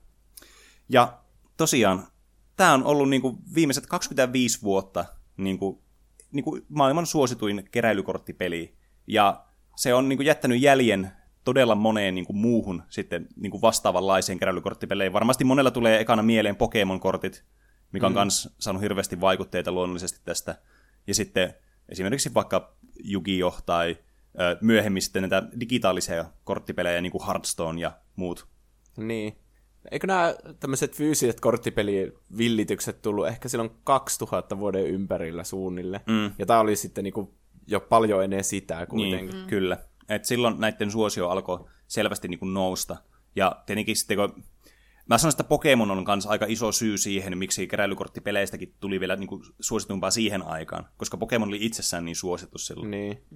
Mutta monet on jäänyt tämmöiseksi pelkäksi fadiksi, semmoiseksi mm. niin ohimeneväksi villitykseksi. Kyllä. Tämä on ollut aika semmoinen olemassa oleva koko ajan. Mm, kyllä. Ja siis niin kuin, todella, todella suosittu myös, ja varsinkin niin kuin viime vuosina, että niin kuin 2015kin jo, siis on melkein jo viisi vuotta aikaa, ei ihan, mutta melkein, niin, niin si, silloinkin pelaajia oli yli 20 miljoonaa. Oho. Ja pelaaja, niin kuin näiden pelaajien määrä on tietenkin kasvanut hirveästi senkin jälkeen, varsinkin sitten kun on tullut näitä, niin tämä digitaalinen portti, tämä uudempi, ei puhuta Magic Onlineissa siis, vaan puhutaan tästä Magic the Gathering Areenasta, joka on sitten vähän tämmöinen helpommin lähestyttävämpi sitten. Niin tavallaan tämä on niin suosionsa huipulla tällä hetkellä Magic 25 vuoden jälkeen, mikä on aika huikea saavutus kyllä pelillä. Mutta mm. toisaalta Dungeons Dragonskin on nyt niin kuin suositumpi kuin koskaan aikaisemmin. Ja sekin on niin kuin todella, todella vanha Nyt tuote. joku voisi väittää, että Wizards of the Coastilla menee aika hyvin tällä hetkellä. Mm, kyllä. Eli monet varmaan miettii ja pähkäilee kotona, että me ollaan puhuttu tässä introsegmentin aikana nyt hirveästi, että kuinka hieno ja mahtava tämä on, mutta monelle ei välttämättä niin kuin mitään kerro, että mistä me edes puhutaan. Joten mennäänpä nyt siihen asian ytimeen ja kerrotaan vähän, että mikä mätäkkä, eli Magic, eli MTG, eli Magic the Gathering sitten oikein onkaan. Mm, Rakkaalla lapsella monta nimeä. Kyllä, Uh. juuri lainemi. Eli tässä pelaaja on tämmöinen niin sanottu planeswalker, eli tämmöinen äh, henkilö, joka pystyy sitten menemään eri tämmöisten ulottuvuuksien välillä, joita kutsutaan planeiksi. Ja tarkoituksena on sitten tämmöisiä maagisia olentoja kutsuen ja tämmöisiä maagisia loitsuja äh, käyttäen sitten niin voittaa tämmöinen kahden planeswalkerin välinen tämmöinen kanssakäynti, tämmöinen kilpailu. Oli semmoista duel, mutta sitten mä yritin alkaa miettimään suomenkielistä vastennetta ja se epäonnistui aivan surkeasti, joten mä puhun tästä aivan taas anglismeilla. Pahoittelut. Yksi, yksi kuuluja, kuuntelijan kommentti on rikkonut meidän juontajat. Kyllä. Otettiin erittäin Kaikki raskasti. puhe- puhuminen on tullut vaikeaksi. Mm. Eli tää, tosiaan kun puhutaan tämmöistä korttipelistä, niin tietysti korttipeleissä tyypillistä on tämmöinen pakka. Ja pakan rakennus on niin yksi kans tärkeä osa tämmöisiä keräilykorttipelejä, eli rakennetaan niin ne äh, yleensä, varsinkin niin alkuajoilla, niin ei paljon hirveästi merkitystä pakan koolla. 40 korttia oli semmoinen aika yleinen, ja sitten lopulta tämmöinen niin standardi niin pakan koko on sitten mennyt 60 korttiin. Kortteja saa olla enemmänkin kuin tämän verran, mutta yleensä tämä on niin semmoinen go-to sitten, kun tämmöisiä korttipelejä pelataan, kun pelataan Magic. Ja tässä pelissä on siis erilaisia korttityyppejä, jotka tekee niin kuin eri asioita tässä pelissä. Ja niin kuin oleellisenä tässä on se, että sulla on resurssi, mana, jota sä saat tämmöistä land-korteista, ja sitten tätä manaa hyödyntäen sä sitten voit niin kuin, käyttää näitä kortteja, eli esimerkiksi vaikka creatureita ja sitten tämmöisiä äh, sorcery-spellejä vaikka esimerkiksi. Ja tavoitteena on sitten voittaa tämä vastustaja ää, yleisesti tiputtaen sen nollaan elämään, jonka jälkeen pelaaja häviää pelin. Tämä on semmoinen yleinen tapa, millä tämä peli niin kuin todennäköisimmin sitten päättyy. Mutta tietysti myös muita voittokeinoja tässä pelissä on olemassa. Peli elementillisesti ehkä kaikista se kiinnostavin tässä mätäkässä on, tai ainakin minun mielestä se vastavuoroisuus, eli on sen, sanotaanko, että minun vuoro, jonka aikana minä teen ne minun omat asiani ja pyrin sitä minun omaa äh, juonta tai pelityyliä viemään eteenpäin. Nimenomaan niin tekemällä itselle resursseja käyttöön tai tekemällä sellaisia, ää, tai käyttämällä sellaisia kortteja, jotka sitten vie vastustajaa sitten niin huonompaan asemaan. Ja sitten on vastustajan vuoro, jonka aikana hän sitten yrittää sitä omaa agendaansa viedä eteenpäin. Mutta todella paljon on kanssa sitä niin vastavuorosta. Voisi jopa väittää, että keskustelun omaista peliä, mm. riippumatta siitä, että kenen, kenen vuoro on käytössä, koska osia, osa niistä korteista pystyy käyttämään myös sitten vastustajan vuoro aikana. Mm. Eli kuten tästä meidänkin selityksestä kuulee tässä niin introduction-osuudessa, että tämä on hyvin niin kuin monimutkainen peli. Niin mä luulin, että mä tiesin tästä silleen niinku, miten tämä toimii, mutta nyt tuo vaan sekoitti enemmän. Niin, siis tämä on sellainen peli, mikä on helppo niin kuin, sille, niin kuin, lähestyä sillä perusteella, että haluaa vaan niin kuin, kokeilla ja ymmärtää tavallaan sen perus, niin kuin, ihan perus tavallaan niin kuin sen rakenteen, että mistä mm. se koostuu. Mutta tässä on niin paljon erilaisia niin kuin, leijereitä, jotka lisää sitten tätä monimutkaisuutta ja sitten just tämmöistä niin kuin, miten paljon vaikutusta on tällä pelaajalla itsellä sitten tähän mm. peliin. Että tässä on aika vähän niin kuin, satunnaisia elementtejä, että tietenkin pakkaa aina satunnainen, niin kun se sekoitetaan, mutta sen sisältö ja sitten tavallaan sun valinnat ei ole satunnaisia. Että ne pitää niin kuin, tehdä kuitenkin sille strategisella pohjalla niin kuin, suunnitellen ja sitten toteuttaen.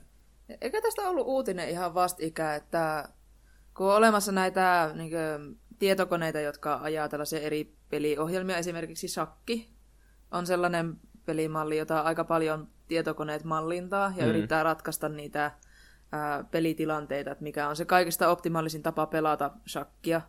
Sehän on ratkaistu. Niin eräs tutkijaryhmä sitten tämän uutisen mukaan lähtenä oli internet, en nyt muista sen tarkemmin, eli kuka nyt siellä valehtelisi. Mutta tota, sellainen uutinen, että tällainen niin mallinnuskone oli yrittänyt mallintaa tota, Magic the Gathering-peliä ja yhtä lailla vähän niin ratkaista, että mikä on se paras valinta ää, kunakin hetkenä tehdä. Ja se tietokone ei ollut pystynyt siihen. Okei. Okay. Eli... Mutta tähän on samojen tekijöiden kuin D&D. Ja mm. D&Dssä ei nyt silleen pelata mitenkään optimaalisella tavalla. Että sehän on tosi paljon semmoinen roolipeli, mm. jossa niin justiinsa tää, sä teet sen hahmon ja siinä on niinku luonteenpiirteitä ja kaikkia. Mm. Ja vaikka sä ootkin taistelussa, niin ainakin meidän D&D-peleissä monesti huumori vie voiton mm. näissä niinku, optimaalisessa vastustajien tappamisessa. Mm. Mutta tämmöisessä korttipelissä yleensä niinku sä, sulla on päämäärä, että sä voitat sen sun vastustajan. Mm, kyllä. Niin että tarkoittaako te, että tässä on tuotu semmoisia roolipelijuttuja siihen mukaan siihen korttipeliin? Öö, no siis alun perin, kun tätä peliä Richard Garfield niin teki, niin tarkoituksena oli niin kuin just erilaisiin niin kuin tämmöisiin tapahtumiin, johonkin konventioihin ja muihin, niin kuin vaikka D&D-pelien väliin. Mm, sehän oli se niin, alun perin D&D-pelien väliin. Niin, niin lisätä niin kuin jotakin tekemistä. Niin sitten tavallaan hän sitten keksi, että tämmöinen korttipeli voisi olla aika hyvä. Ja tämmöinen just niin kuin, samanlaisiin niin kuin teemoihin perustuva, että varsinkin kun katsoo näitä al- alkuperäisiä niin kuin Magic-settejä ja kortteja, niin pohjautuu tosi paljon just tämmöisen niin kuin high fantasy-tyyliseen niin kuin estetiikkaan. Ja sitten just paljon niin kuin D&D-referenssejäkin löytyy näistä niin kuin vanha ajan korteista.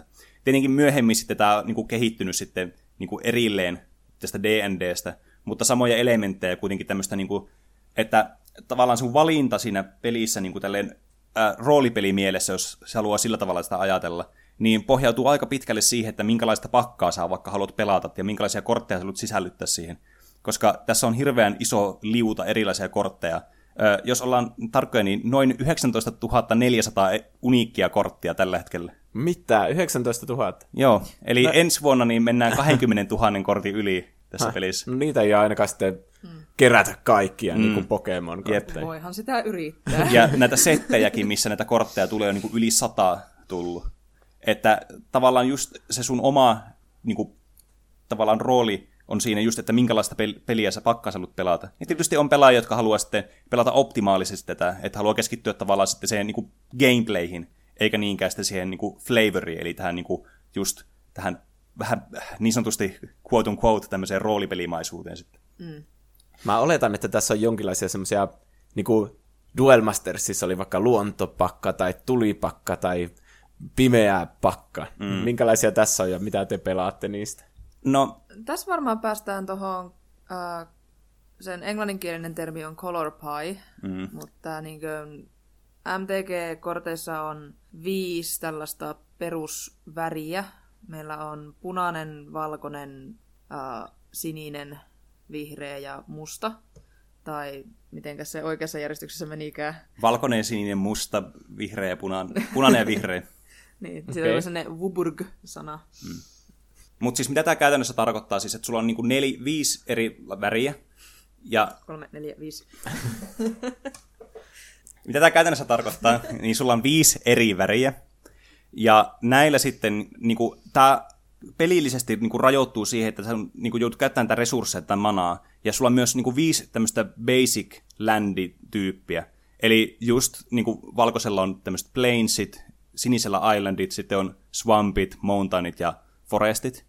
Ja ne tuottaa niinku tietyn väristä manaa. Ja sitten nämä spellit, mitä sä kästät tässä peliaikana, creatureit, enhancementit, äh, niinku instantit ja sorcerit, muut vastaavat, niin käyttää sitä tätä manaa. Ja niillä on sitten tämä väri-identiteetti perustuu sitten siihen, että minkälaista, minkä väristä manaa ne sitten käyttää. Ja se on tärkeää gameplayn puolesta siinä mielessä, että näillä kaikilla väreillä on niinku selkeä niinku vahvuus jossakin asiassa ja sitten selkeä heikkous, mitä ne ei voi tehdä niin tavallaan sitten se strategia perustuu myös sitten siihen niin kuin värivalintoihin.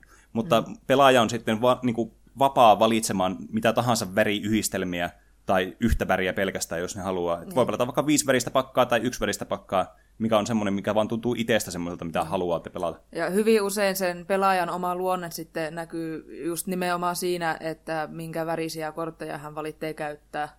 Ainakin tälleen niin kuin, kun kavereiden kanssa pelailee. Toki sitten kun mennään kisoihin, niin on yleensä vain ne tietyt patkat, jotka on hyviä, joita pelataan toisia vastaan. Mutta kun mennään tällaiseen niin kavereiden kanssa pelailuun, niin hyvin usein se, että mistä väreistä sattuu itse tykkäämään, vaikuttaa sitten siihen, että minkälaisen pakan tekee. Mm. Et esimerkiksi mä aloitin pelaamalla lähestulkoon pelkästään mustia ja punaisia kortteja.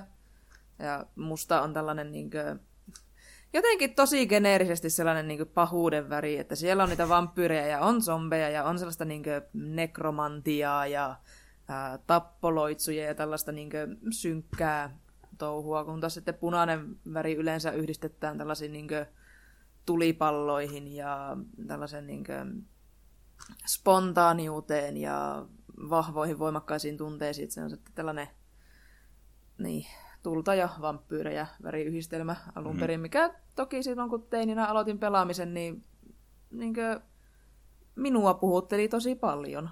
Mm. No niin, eli ne värit siis kertoo siitä myös, että minkälaisia tyyppejä siinä kuuluu siihen niihin kortteihin. Mm. Se ei kyllä. ole pelkästään, että mikä on sun lempiväri. Niin, Joo. kyllä. Ja tietenkin, koska nämä käyttää tämmöisiä aika perustavallaan niin kuin geneerisiä semmoisia niin ajatusmalleja, mitkä on helppo yhdistää niin kuin näihin väreihin. Että just vihreissä on helppo yhdistää luonto. Että sä ajattelet, että okei, täällä on varmaan jotakin tämmöisiä isoja, voimakkaita jotakin creatureita, ja sitten varmaan voi jotenkin saada enemmän sitten tavallaan niin kuin sitä äh, niin kuin manaa tuolta maasta sitten itselleen ja sitten kutsua näitä isoja olentoja. Niin tavallaan niin kuin, nämä tämmöiset helpot niin kuin ajatuskonseptit niin kuin, helpottaa sitten tähän pelin niin kuin, lähestymistä. Ja sitten myöhemmin näistä pystyy löytämään sitä tämmöisiä nuansseja, jotka sitten tavallaan rikastaa tätä peliä ja tätä niin kuin color ja sitten näiden värien yhdistelyä ja muutenkin sitten tätä niin kuin temaattisesti ja sitten myös gameplayn puolesta, mm. mikä on tosi niin kuin, tärkeä osa myös siihen, että miten, miksi varmasti niin niin kuin Magic on ollut niin suosittu, että on niin monipuolinen peli. Mm. Että sanotaan, että Magic ei ole vain yksi peli, vaan se on semmoinen niin kuin paketti, johon sisältyy erilaisia niin kuin näitä palikoita ja sitten säännöt, mutta sen peli voi näiden puitteissa niin kuin luoda minkälaiseksi itse haluaa. Eli niin kuin Legot. Mm, kyllä. Tai vähän niin kuin D&D. Eli siinä on se tietty läjäsääntöjä ja sitten vapaat kädet sen suhteen, että miten sinä haluat toteuttaa sitä peliä. Mm-hmm. Mm. Ja tämä tulee hirveän niin kuin näkyvästi esille siinä, että tämä, tähän niin kuin vuosien varrella on sitten muodostunut tämmöisiä niin kutsuttuja formaatteja, eli eri tyylejä, miten pelata tätä peliä. Osa on suositumpia kuin toiset, ja tietenkin on myös näitä tämmöisiä niin kuin kitchen table-pelejä, missä vaan niin kuin pelataan sitten kasuaalisti niillä korteilla vaan mitä on itsellä, ja sitten keksitään tavallaan sitten sääntöjä kavereiden kanssa, jos halutaan. Mutta yleisesti just, että on tällaisia erilaisia formaatteja, niin kuin Standard on semmoinen, mitä Wizards of the Coast tykkää niin kuin eniten tietysti myydä, koska tämä luo eniten niin kuin tämmöistä niille tuottoa, kun tämä perustuu siis siihen, että sulla on joku viimeisen kahden vuoden ajalta nämä kortit, millä sä pystyt pelaamaan, niin totta kai se niin kuin kannustaa tälleen finanssisesti sitten niin. Wizards of the Coast. Ostamaan aina uudet niin. pakat. Niin. Kyllä. Niin. Nämä siis myyvät semmoisissa vähän niin kuin Pokemon-kortit, että on kymmenen korttia vaikka viitosella se tai jotain. Se on samanlainen lootbox-homma kuin jossakin internetpeleissä nykyään. Että sä laitat tietyn verran rahaa ja saat siitä 15 korttia, jotka sisältyy niin yhteen tiettyyn settiin, jossa on tietty valikoima niitä kortteja, joita sä voit ehkä saada. Ja todennäköisesti sä et todellakaan saa sitä korttia, minkä sä tarvitset, vaan 15 jotain ihan muuta. Mutta tämäkin on yksi tapa niitä kortteja sitten ostaa. Mm. mm. Ja tämä on varmasti semmoinen, millä monet lähtee liikenteeseen. Mm. Joko sillä, että ne saa kavereilta vaikka kortteja tai joltakin isommilta, vanhemmilta sisaruksilta, jotka on näitä omistanut aikaisemmin. Ja sitten ostelee näitä aina sitten silloin tällöin ja saa uusia kivoja kortteja. Ja mm. viehätys tässä mun mielestä on just se, että tavallaan sun arvostus tähän peliä, tähän peliä kohtaan niin kuin muuttuu tavallaan sen ajan kanssa, että mitä vähemmän sä oot tätä peliä pelannut, niin sitä niin kuin, tavallaan siistimältä kaikki uudet kortit tuntuu niin ja semmoiselta merkityksellisemmiltä.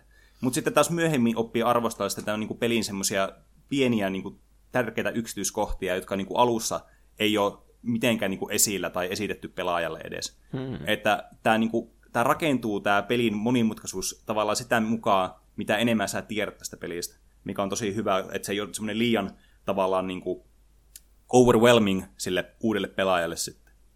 Tää niin, itellä, kun mä aloitin pelaamaan, mennään nyt vähän teknisempi puoli, kun vähän esitelty tämä peli, että millainen tämä on, mm. niin mulla alkoi tämä pelaaminen jo itse asiassa ihan niin kuin lapsena. Kun niin, mulla yhden kaverin kanssa niin, niin vietettiin paljon aikaa penikoina ja sitten sen iso veljellä sitten oli näitä Magic-kortteja. Ja joku päivä sitten tämä mun kaveri kysyi, että haluatko sä pelata näillä ja sitten me alettiin pelaamaan ja ei ollut mitään kärryä, mitä näillä tehdään, mutta sitten oli siistejä nämä kortit. Niissä oli siistin näköisiä kuvia. Tämä, niin kuin, nämä illustraatiot näissä on myös tosi niin kuin että näihin on panostettu ihan hirveästi. Nämä on tosi kivan näköisiä nämä kortit. Ja sitten just, että miten vaikka siistiä, että oi, mä voin tehdä tämmöisen vaikka jonkun, no mä muistan, että mulla oli semmoinen iso mato siinä pakassa, mitä mä silloin eka kertaa kokeilin. Ja se oli jotenkin todella siisti silloin. Mm. Ja just tämmöiset pienet asiat, mikä jäi sitten mieleen siitä. Ja tietenkin pikkuhiljaa me alettiin myös oppimaan, miten tätä peliä pelaattiin. Että se ei ollut vaan semmoista leikkimistä, vaan se oli enemmän myös semmoista, että me pelaattiinkin tätä peliä. Mato matala. Siitä mm. touhukkaasta maailmasta. Mä alan päästä kärryille. Just se. Kyllä. Ja myöhemmin tämä sitten siirtyi sitten äh, tämmöinen aikahyppy tapahtui, että ei tullut sitten pelattua pitkään aikaan. Mutta sitten yllättäen, mä en muista mistä tämä kiinnostus lähti sitten uudestaan, niin päätin sitten, että pelataanpa uudestaan näillä korteilla. Ja sitten alkoi niinku, joskus 2010 maissa alkoi sitten tulemaan sille, että alkoi kunnolla niin kuin pelaamaan sitä ja keräilemään itsellekin näitä kortteja. Että siinä vaiheessa mä en vielä omistanut yhtään korttia, että me pelattiin ainoastaan tällä mun kaveri isoveljen korteilla. Mutta sitten siitä alkoi niin kuin se oma sitten niin kuin mätäkän pelaamisjakso. Hmm. Mm. Miten meidän vieraalla, miten sulla alkoi tuo pelaaminen? No siis ihan tarkalleen mä en muista, että mitenkä se oli, että oliko mulla jollakin kaverilla kortteja, joita mä pääsin pelaamaan vai ei, mutta siis se tapahtui siinä ää, Return to Ravnica-blogin aikana. Ja se oli just tullut, just tullut ulos. Mm. Ja tota, se oli nimenomaan sellaista niin keittiön pöydän ääressä pelailua niillä korteilla, mitä, mitä sattui silloin olemaan. Ja mä silloin pelasin sellaisen noin vuoden verran, vähän päälle. Ja sen jälkeen se jäi sitten pikku paussille, mutta sitten mä aloitin tota, yliopisto-opiskelut tuossa kemian äh, Valenssin äh, leivissä, tai Valenssin killan jäsenenä. Ja siellä Valenssilla on tällainen tuutortupa, joka oli siis tarkoitettu siihen, että siellä tehtäisiin niitä kemian tehtäviä tai fysiikan tehtäviä tai matikan tehtäviä tai mitä tahansa tehtäviä, mitä sulla olikaan sitten niin tehtävänä. Mutta sen sijaan, että niitä olisi niitä oikeita opiskeluja tehnyt, niin siellä sen tuutortuvan kaapissa oli sellainen K-Marketin iso pussi, muovipussi, johon yksi näistä kanssaopiskelijoista oli sitten ää, tehnyt jostain vanhoista korttikokoelmistaan tällaisia niin keittiönpöytäpakkoja, sellaisia 60 hmm. kortin pakkoja, jotka se oli laittanut kiinni tällaisella, siis mikä tämä on tällainen kuminauha. Niin kumi, kuminauha, just, kuminauhalla, niin ne oli siellä niitä, niitä pakkoja oli ihan hervoton läjä, ja me vietettiin meidän vapaa-aika sillä tavalla, että me arvottiin sieltä joku, joku pakka, ja pelattiin niillä sitten toisia vastaan, ja se oli ihan sikaa hauskaa. Eli joku oli ostanut niinku kortit vähän niinku kaikkien käyttöön siinä Joo. ja sitten mm. sillä Joo. tavalla se, no tuo oli kätevä sitten. Mm. Se on iso sijoitus kuitenkin varmasti alkaa niinku nollasta keräilemään mm. näitä. Mm. Että just se, että tavallaan tämä myös helposti, kun ne kortit, mitkä silloin alussa tuntuu tosi hienoilta ja mahtavilta, niin niistä tietysti jossakin vaiheessa sitten huomaa, että okei, nämä ei ole kovin hyviä nämä kortit välttämättä. Ja sitten kun tätä peliä pelaa, niin sitten huomaa, että sulla on laatikollisia ja laatikollisia ja vielä enemmän laatikollisia täynnä tämmöistä chaffia ja tämmöistä turhaa niin korttifodderia, mitä ei niin kuin, käytä mihinkään oikeaan pakkaan. Niin se on sitten kiva, kun sen pystyy pistämään tuolla tavalla uusia käyttöön sitten. Mm. Just mm. vaikka, että pääsee niin kuin, opettamaan uusia ihmisiä pelaamaan tätä peliä ja pääsee niin kuin, siihen kosketukseen sitten siihen. Mm. Niin, niin tavallaan, että tämä niin kuin, ruokkii vielä itseään tämä systeemi, että saa niin kuin, uusia pelaajia sille että nämä vanhat on niinku kiinnostuneita tästä ja innostuneita tästä pelistä. Eka hitti on ilmanen. niin. En ole kyllä koskaan tullutkin tilanteessa, missä huumeet olisi ollut ilmaisia koskaan ensimmäisellä kerralla.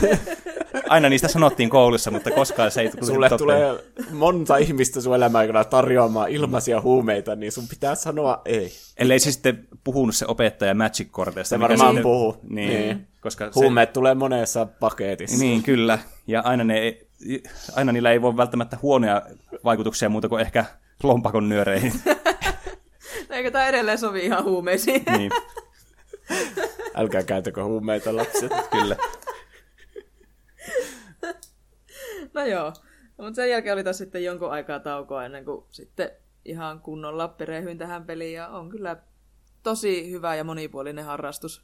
Mm, kyllä. Että tämä on niinku todella mielekästä niinku pelillisesti, koska tässä on niin paljon strategisia niinku elementtejä mukana, että vaikka pelaisi semmoisella yksinkertaisella pakoilla, niin kuin mitä vaikka sieltä kiltahuoneelta tai tuutortuvasta tai mistä ikinä saattaa niitä löytääkään, niin siitä huolimatta siinä on niin iso vaikutus sillä pelaajan tavallaan niin kuin, ää, kyvyllä niin kuin nähdä se pelitilanne ja pelata sitten niitä kortteja oikein, koska tämä on kuitenkin tosi strategista tämä peli, niin tavallaan tätä ulottuvuus on tosi laajasta tässä pelissä. Ja tietenkin kiinnostus pysyy sitten tosi pitkään, koska tässä on niin paljon aspekteja, mitä sitten niin kuin on käytännössä mahdoton kaikkia oppia sitten, ja kaikkia tilanteita ei tule niin kuin ikinä näkemään tässä, mitä tässä on mahdollista Että ei tapahtua. ainakaan kyllästy siihen. Niin.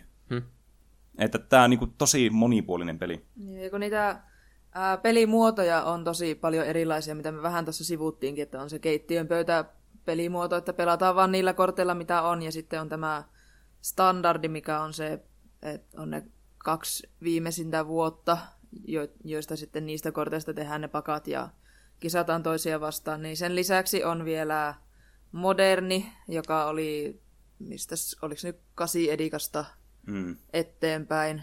Eli noin niin kuin 15 vuotta sitten niin ilmestynyt tämmöinen formaatti, missä sen aikaisista ja siitä eteenpäin ilmestyvistä korteista, niin ne on kaikki sitten niin kuin mahdollista riistaa sitten näissä pakoissa.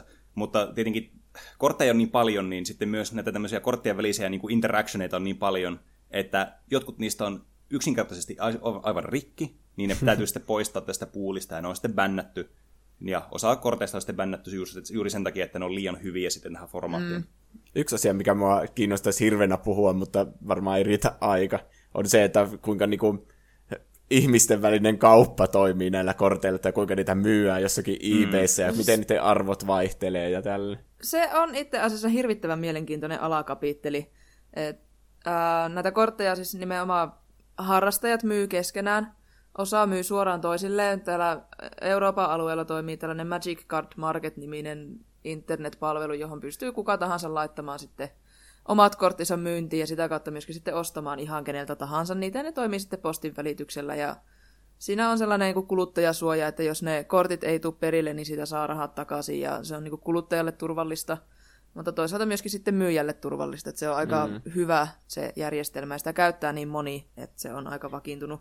Ja sitten on Jenkeissä on tällaisia isoja korttipelikauppoja, joihin sitten siellä ilmeisesti mieluummin sitä kautta, että myyään sille kaupalle ja ostetaan sieltä kaupalta. Mm. Niin, se on ainakin semmoinen varmempi vaihtoehto, Niin. että näkee sen siellä paikan päällä tai Mm. sille. Ja nämä, niin kuin, muutenkin nämä niin kuin katuliikkeet, just tämmöiset niin kuin, äh, harrasteliikkeet, niin kuin vaikka meilläkin on täällä Oulussa äh, nämä fantasiapelit, niin, niin on tosi tärkeitä myös niin kuin tämän Magic-ekosysteemin kannalta, koska ihmiset käy siellä pelaamassa ja siellä järjestetään turnauksia ja muita tämmöisiä niin kuin, kasuaaleja tapahtumia, missä pääsee sitten kokeilemaan ja pelailemaan näitä kortteja. Ja just vaikka, niin kuin, mikä on tosi suosittuja, niin aina kun uusi setti tulee, eli mm. niin kuin, uusi tämmöinen, niin kuin, no, uusi setti, uusia kortteja, Jee! Aika, niin, niin pääsee sitten pelaamaan ja kokeilemaan näitä siellä paikan päällä ja sitten samalla tavalla niin kuin tukee sitä paikallista toimintaa ja tämä elää tämä harrastus sitten sitä kautta. Hmm. Ja sitten pystyy myös siellä sitten vaihtamaan ihan sen sinun kanssa pelaajan kanssa, että jos molemmilla sattuu olemaan vaihtokansiot mukana, niin et, no mä voin katsoa, että mitä sulla on tarjolla ja sä voit mm. katsoa, mitä mulla on tarjolla. Ja jos sieltä löytyy arvoltaan toisia vastaavia kortteja, niin sitten vaan kättä päälle ja kortit vaihtaa omistajaa. Et näillä korteilla on hyvin vaihteleva se arvo riippuen siitä, että yleensä nimenomaan, että missä formaatissa niitä pelataan, eli kuinka iso on se kysyntä.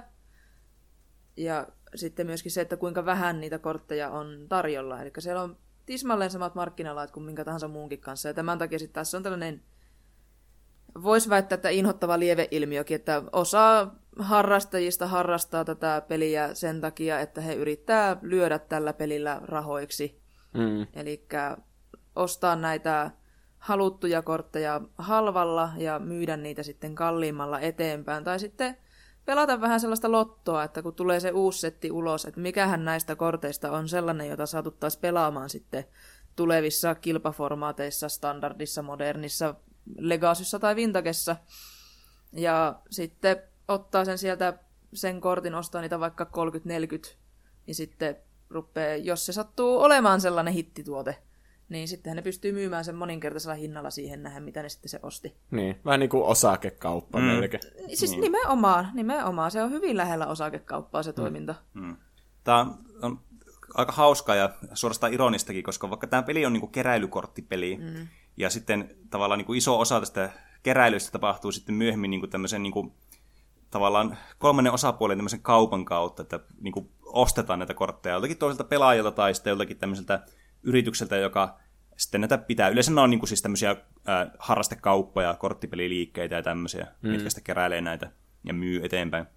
Ja että tämä oli tarkoituksena alun perin, Richard Garfield oli sitä mieltä, että tämä pitäisi olla semmoinen, että jokainen nämä, nämä kortit että on vaan semmoiset, että nämä ostaa niitä pakoista, ja sitten niistä korteista, mitä itsellä on ja mitä on vaihellut, niin voi tehdä ihan minkälaisen pakan tahansa, että ei ollut minkälaisia niin kuin, rajoituksia sillä, että kuinka monta korttia sulla vaikka voi olla samaa korttia.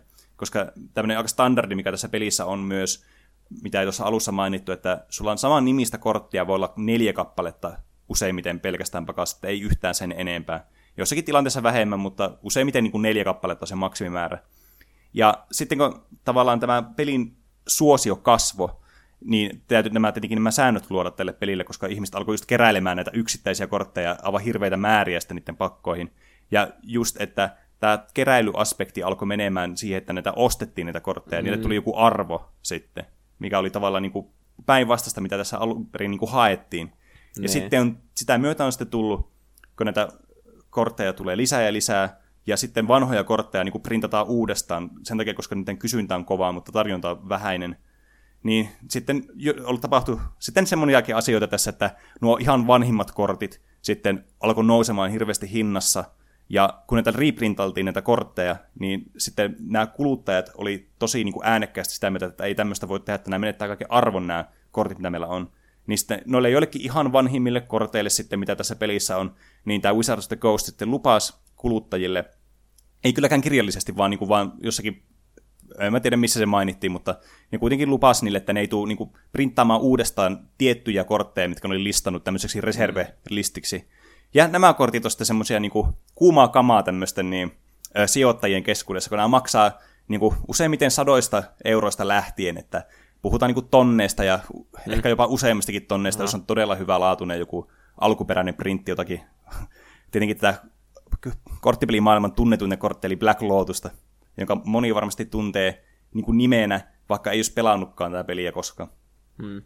Mutta niin, ulkopuolisiin silmiin mulla niinku tulisi mieleen, että kannattaisi pysyä mahdollisimman kaukana siitä kuluttajien välistä kaupasta, että niiden tämä Wizards of the Coastin ei kannattaisi puuttua siihen mitenkään, mm. että lupailee tommosia, niin. vaan niin kuin, tekee sen silleen, miten ne on niin kuin, tehnyt koko ajan, mm. että laittaa niitä kortteja uudestaan myyntiin, jos mm. niin kuin, se tuntuu siltä. Että... Jep. Tällä hetkellähän se pelaajien konsensus, ainakin mitä Reddittiä on seuraillut, niin vaikuttaisi olevan se, että tämä tota, lupaus, mikä silloin vuosia sitten tehtiin, on ihan ö, kökkö, ja se pitäisi purkaa, ja nämä kalliit kortit pitäisi laittaa sinne tota, printeriin ja tehdä niitä niin monta kappaletta, että kaikki ainakin pystyisi tätä peliä pelaamaan.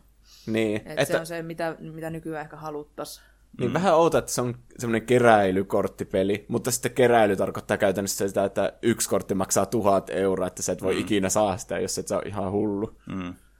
Niin, se on tietenkin, että tavallaan äh, sille niin kuin, ymmärsi ehkä silloin vielä, että miksi tämmöinen tehtiin, että ne ha- ei halunnut, että tavallaan nämä pelaajat lähtee pois tästä pelistä sen takia. Että mä voin niin kuin nähdä sen tilanteen silloin, kun tämä on tehty tämä niin sanottu sopimus, että miksi näin on käynyt. Mutta kyllä ne nykyään pyrkii ainakin silleen, niin kuin, ainakin ne on ilmaissut niin, että ne ei niin kuin, ota kantaa mihinkään tämmöiseen niin kuin, ylimääräiseen kaupankäyntiin. Ainoastaan se, ne tuotteet, mitä ne tuottaa, niin se on niin kuin se, mihin ne fokusoi, ja sitten kaikilla muulla tavalla ne ei ota huomioon just tätä, että miten paljon vaikka joku kortti maksaa jossakin tietyssä vaikka formaatissa, että joku tosi tärkeä kortti voi olla, että maksaa niin kuin monia kymppejä, satoja euroja sitten, ja sitten tietenkin että sitten ristiriitaisesti näitä ei sitten koskaan reprintata näitä kortteja. En tiedä miksi, että jos niitä huomioon tämmöistä niin kuin, tavallaan kuluttajien tarvetta tälle kortille, niin mi, tavallaan se vähän on ristiriidassa sitten sen kanssa, että, että ne ei mukaan sitten huomioi myös tätä niin kuin third party markettia sitten siinä. Mm. Oli vähän sekavasti selitetty tuo, koska tuo on vähän sekava tuo niin kuin itse konseptikin. Niin. Suhteellisen kummallinen tapa lähestyä tätä peliä, mutta pääpointti on se, että kalliita kortteja ei tule ikinä tarpeeksi paljon sieltä tuotteiden mukana ulos, että se ikinä oikeasti pystyisi vastaamaan siihen kysyntään, mikä on sitten näiden eri pelimuotojen sisällä mm. välillä. Hmm. Mutta suurin viehätys tässä pelissä on tosiaan tämä itse gameplay. Ja just se, että tämä pystyy pelaamaan niin mole, monella eri tavalla. Että mä tykkään näistä 60 kortin formaateista, ne on tosi hauskoja, vaikka esimerkiksi Legacy ja Moderni, todella niin kuin mukavaa pelata, ja näitä pakkoja on tosi kiva niin kuin aina kokeilla uudenlaisia, ja sitten itsekin yrittää niin kuin vaikuttaa siihen, että keksisikö itse jonkun hyvän pakan, tai sitten niin kuin mitä todella niin kuin huikein hyviä pakkoja muut ihmiset on tehnyt, ja pelata niitä sitten, ja tavallaan opetella se strategia, mikä kuuluu niihin. Ja sitten on tämmöisiä kasuaalimpia formaatteja, missä on tosi tärkeä osa on niin kuin se tavallaan kavereiden kanssa pelaaminen ja se kommunikaatio ja semmoinen niin kuin, mm. ä, politiikkakin jossakin määrin. Että esimerkiksi Commander on tosi suosittu peliformaatti just siitä syystä, että se on, sopii tosi hyvin semmoiselle kasuaalille periporukalle, jotka haluaa vaikka nelinpeliä pelata ja sitten siinä on mukana myös tämmöisiä niin kuin, ä, poliittisia aspekteja, että ketä, kenen kimppuun hyökätään ja kenen kanssa liittoudutaan. Ja, Tuohan aina kiva. Mm, jep. Ja sitten pakan rakennus, tota noin, niin tämä kans sisältyttää semmoisia erilaisia tavallaan niin kuin, ö, mielenkiintoisia rajoitteita, jotka sitten lisää mielikuvitusta, että minkälaisia pakkoja tehdään. Että, niin kuin mm. Commanderissa on esimerkiksi yksi kortti, joka toimii sun komentajana, ja sen värinen, minkä värinen se kortti on, niin sä voit ainoastaan sen värisiä kortteja sisällyttää sun pakkaan.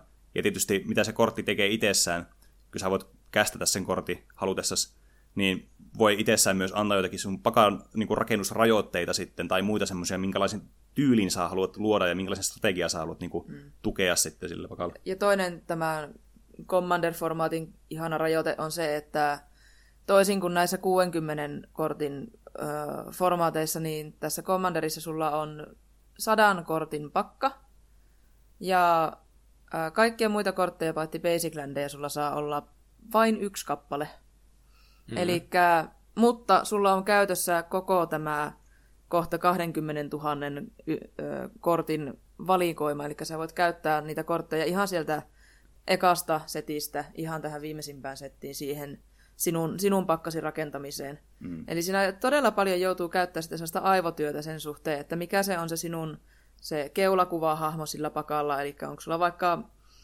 joku vampyyri siinä esimerkiksi sellainen, joka tykkää, että on paljon vampyyrejä kentällä. Mä huomaan, että sulla on ollut paljon nämä vampyyrit tässä. No mä ajattelin, mä ajattelin, että tämä on hyvä, koska mä lähdin sillä linjalla, niin se on sellainen niin kuin, konsepti, joka ehkä silleen, niin kuin, toimii yksinkertaisena esimerkkinä mm. tässä. Niin tota, sulla sitten voi olla niitä erivärisiä vampyyrejä, jotka on samanvärisiä kuin se sinun komentaja.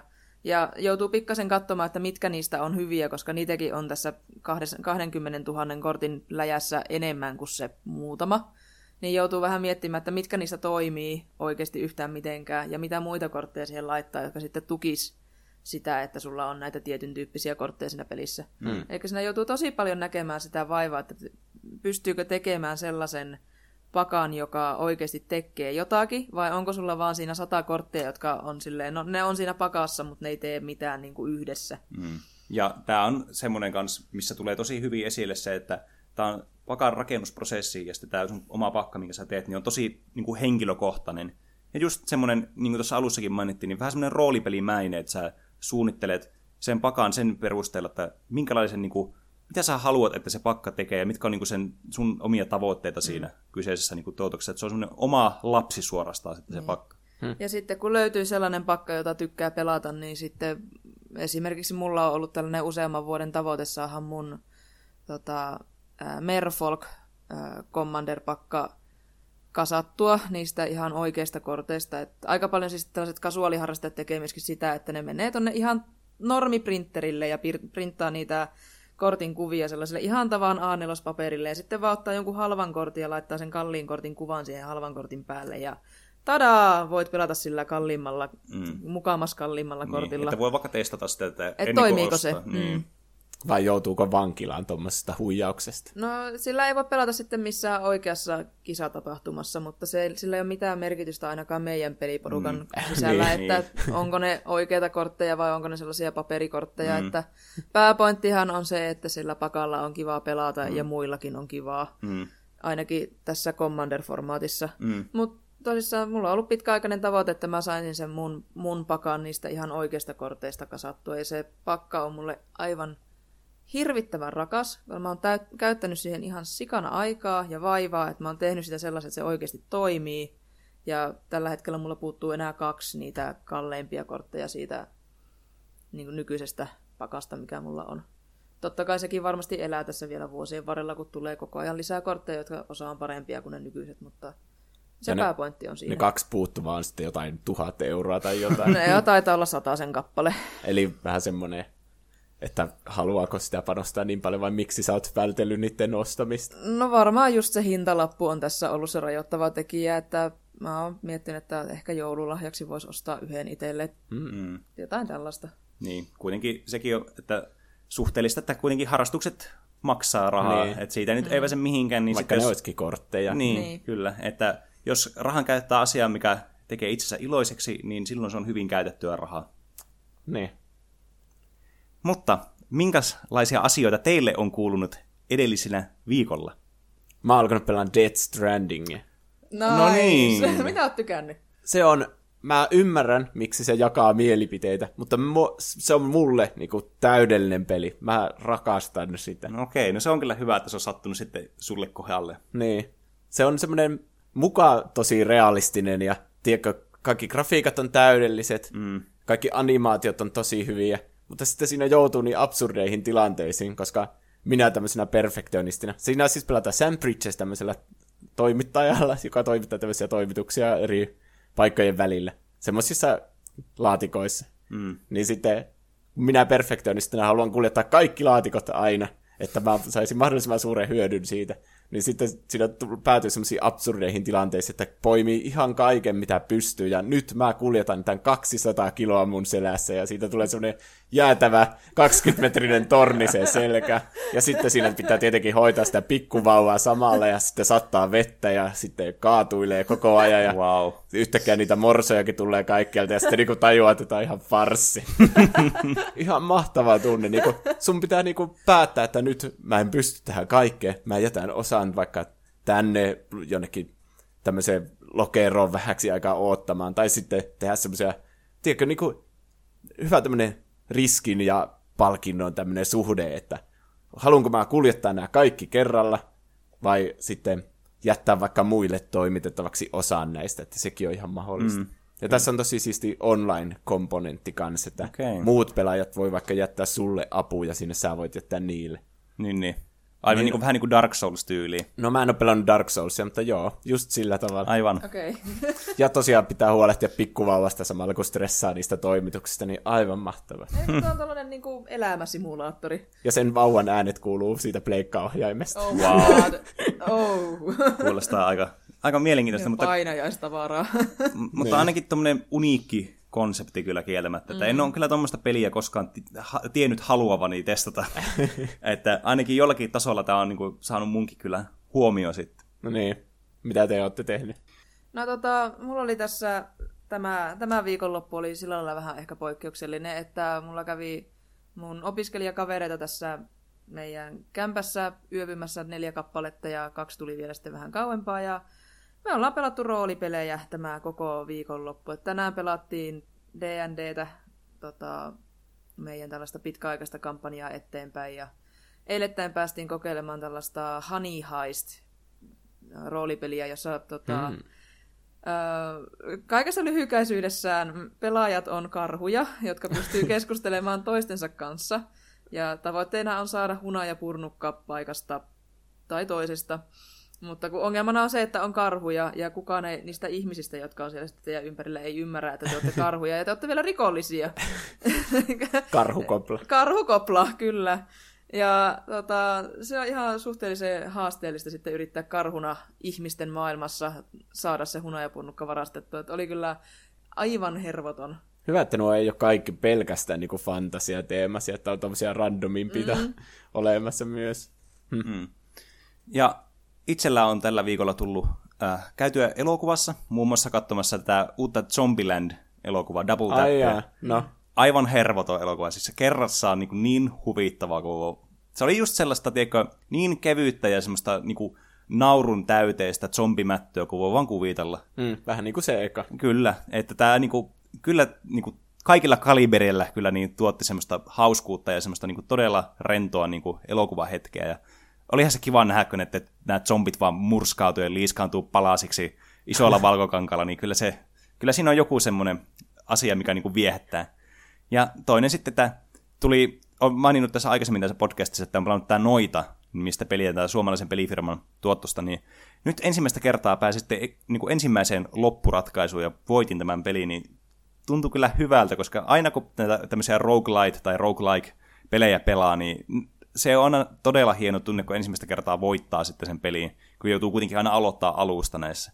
Niin, niin se oli kyllä mahtava tunne, ja en niin kuin, malta odottaa, että mitä muuta tämä tuo sisällään tämä peli, koska tämä on niin syvää tämä peli, ja tässä on niin paljon aspekteja, mitkä niin kuin, jää helposti ensi niin kuin, kosketuskerralla huomaamatta, että tämä joka kerta kyllä yllättää aina uudella tavalla. Mm. Aika siisti. Mm. Haluatteko kuulla viestejä, mitä meillä on tullut No, kerrohan kuuntelijoilta? Joo. Ensiksi meidän toistuva joka viikkoinen osuus, miten meni noin omasta mielestä. Oh, No yes. Meillä meni muutama fakta väärin viime viikon jaksossa, niin meillä on tullut korjauksia. Mahtavaa. Ö, ensimmäisenä Hurt, josta mä sanoin, että se olisi Johnny Cashin biisi, mutta se on oikeasti Nine Inch Nailsin sinkku vuodelta 1995, mm. josta Johnny Cash on tehnyt coverin vuonna 2002. Jep. Mulla meni tää vähän niin kuin väärinpäin. Mä huomasin se sinne jakson aikana, mutta koska oli niin hyvä flow päällä, niin mä en halunnut sitten pilata tämmöisellä fact-checkillä sitten sitä, että pahoittelen nyt niitä kuuntelijoita, joille tämä tuntuu ehkä sydämessä asti, mutta ainakin pysyy se flow vielä siinä mukana. Se on niin, jotenkin se Johnny Cashin versio on se, mitä kuulee aina, ja se mm. kuulostaa ihan sen omalta biisiltä. Hmm. Se on kyllä hyvä coveri. Niin. Sitten tästä Rick and Mortista, mä en ollut varma yhtään, että milloin se neloskauden eka jakso tulee. No se tuli 10. eh, marraskuuta, eli viime sunnuntaina, tai niinku toissa viikon sunnuntaina, mutta ei ole mitään tietoa, milloin se tulee Netflixiin tai Suomeen katsottavaksi. Mm. Ja sitten me puhuttiin siitä, että mikä on uusin Battlefield-peli, niin se on Battlefield V, Aivan. eli onko se niinku viitonen, Kyllä. vaikka se tuli ykkösen jälkeen. No, aina nuo Battlefieldien no nimet on kyllä semmoiset, että ne aiheuttaa mulle aina päänsärkyä, niin mä en edes sitten lähtenyt edes arvailemaan Niin. siitä, että mikä se oli. Mutta olit oikeassa, että se oli toisesta maailmansodasta sijoittuva peli. Ja se on ilmeisesti jatkoa sille Battlefield 1 kuitenkin. Loogista. Sitten meille tuli viestejä Instagramista ja sähköpostista ja Discordista ja Twitteristä ja kaikista mahdollisista, minne meille voi, meille, meidät löytää nimellä tuplahyppy. Yksi juttu, mitä mä en ikinä muista sanoa, niin jos haluatte, että luetaan niin keneltä se viesti on, ja se on tullut tämmöisellä yksityisviestillä, niin jos laittaa vaikka, että terveisin Juuso, tai silleen niin kuin oman nimen, niin sitten tiedetään vähän niin kuin siitä, että sen voi lukea. Mutta jos on vaan se nimimerkki, niin sitä ei yleensä kehtaa sitten lukea. Niin. Ö, hei Tuplapene ja Tupla Juuso. Terveisiä täältä Tampereelta. Teidän podcasti on kuin kirsikkakakun päällä. Mahtavaa kuunneltavaa masentaviin arkipäiviin ja viikonloppuihin. Ai vitsit. Ja, kiitos. Hyvä, että saa terveisiä, että missä mm. tätä kuunnella. Kyllä. Ja että meillä on tullut nuo tuplanimet. Jep, tuo on ihan hauska, olen kiinnittänyt huomioon. Tässä oli PS, voit, voisitteko puhua The Forest-pelistä? Mutta mä en ole saanut sanoa yhtä, että mikä peli tämä on, että... Ootko sä kuullut Mä, mä oon itse asiassa kuullut tästä. Tämä on vissiin joku todella kuumottava peli. Jos, jos tämä on nyt se, mistä mä luulin, että tässä puhutaan. Joku kauhupeli. Niin mm. mä oon kuullut, että tämä on yksi pelottavimmista peleistä, mitä monet on pelannut.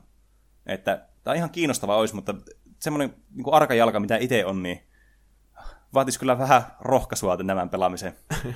Ehkä ensi Halloween jaksossa sitten. Mm. Halusin ottaa esille tämmöisen faktan, jonka Tumbe lähetti meille Discordissa. että meidän podcast on julkaistu jokaisena kuukauden niin kuin päivänä, paitsi 31. päivä. Huh. Tämmöinen kiinnostava fakta. Paitsi se 31. siis tiistait, mm. ei sat- on sattunut kaikille muille päiville, paitsi Aivan. 31. päivä. Ja se on sitten ensi kuussa, se 31.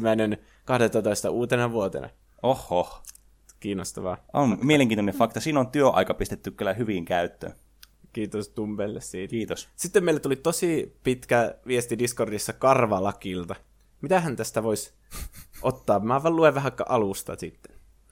Tervehdys! Ihan tässä on viikko mennyt, kun liityin kanavalle, joka tässä nyt uskaltaisi laittaa tänne jotain kommenttejakin näille meidän podcast-superstaroille. No oho. Pitkään on muutenkin pitänyt heittää mailiin palautetta, mutta en ole saanut aikaiseksi. Onneksi teitte tämän mahtavan Discord-kanavan, joka siis löytyy meidän Instagramin ja Twitterin kautta linkillä. Mm.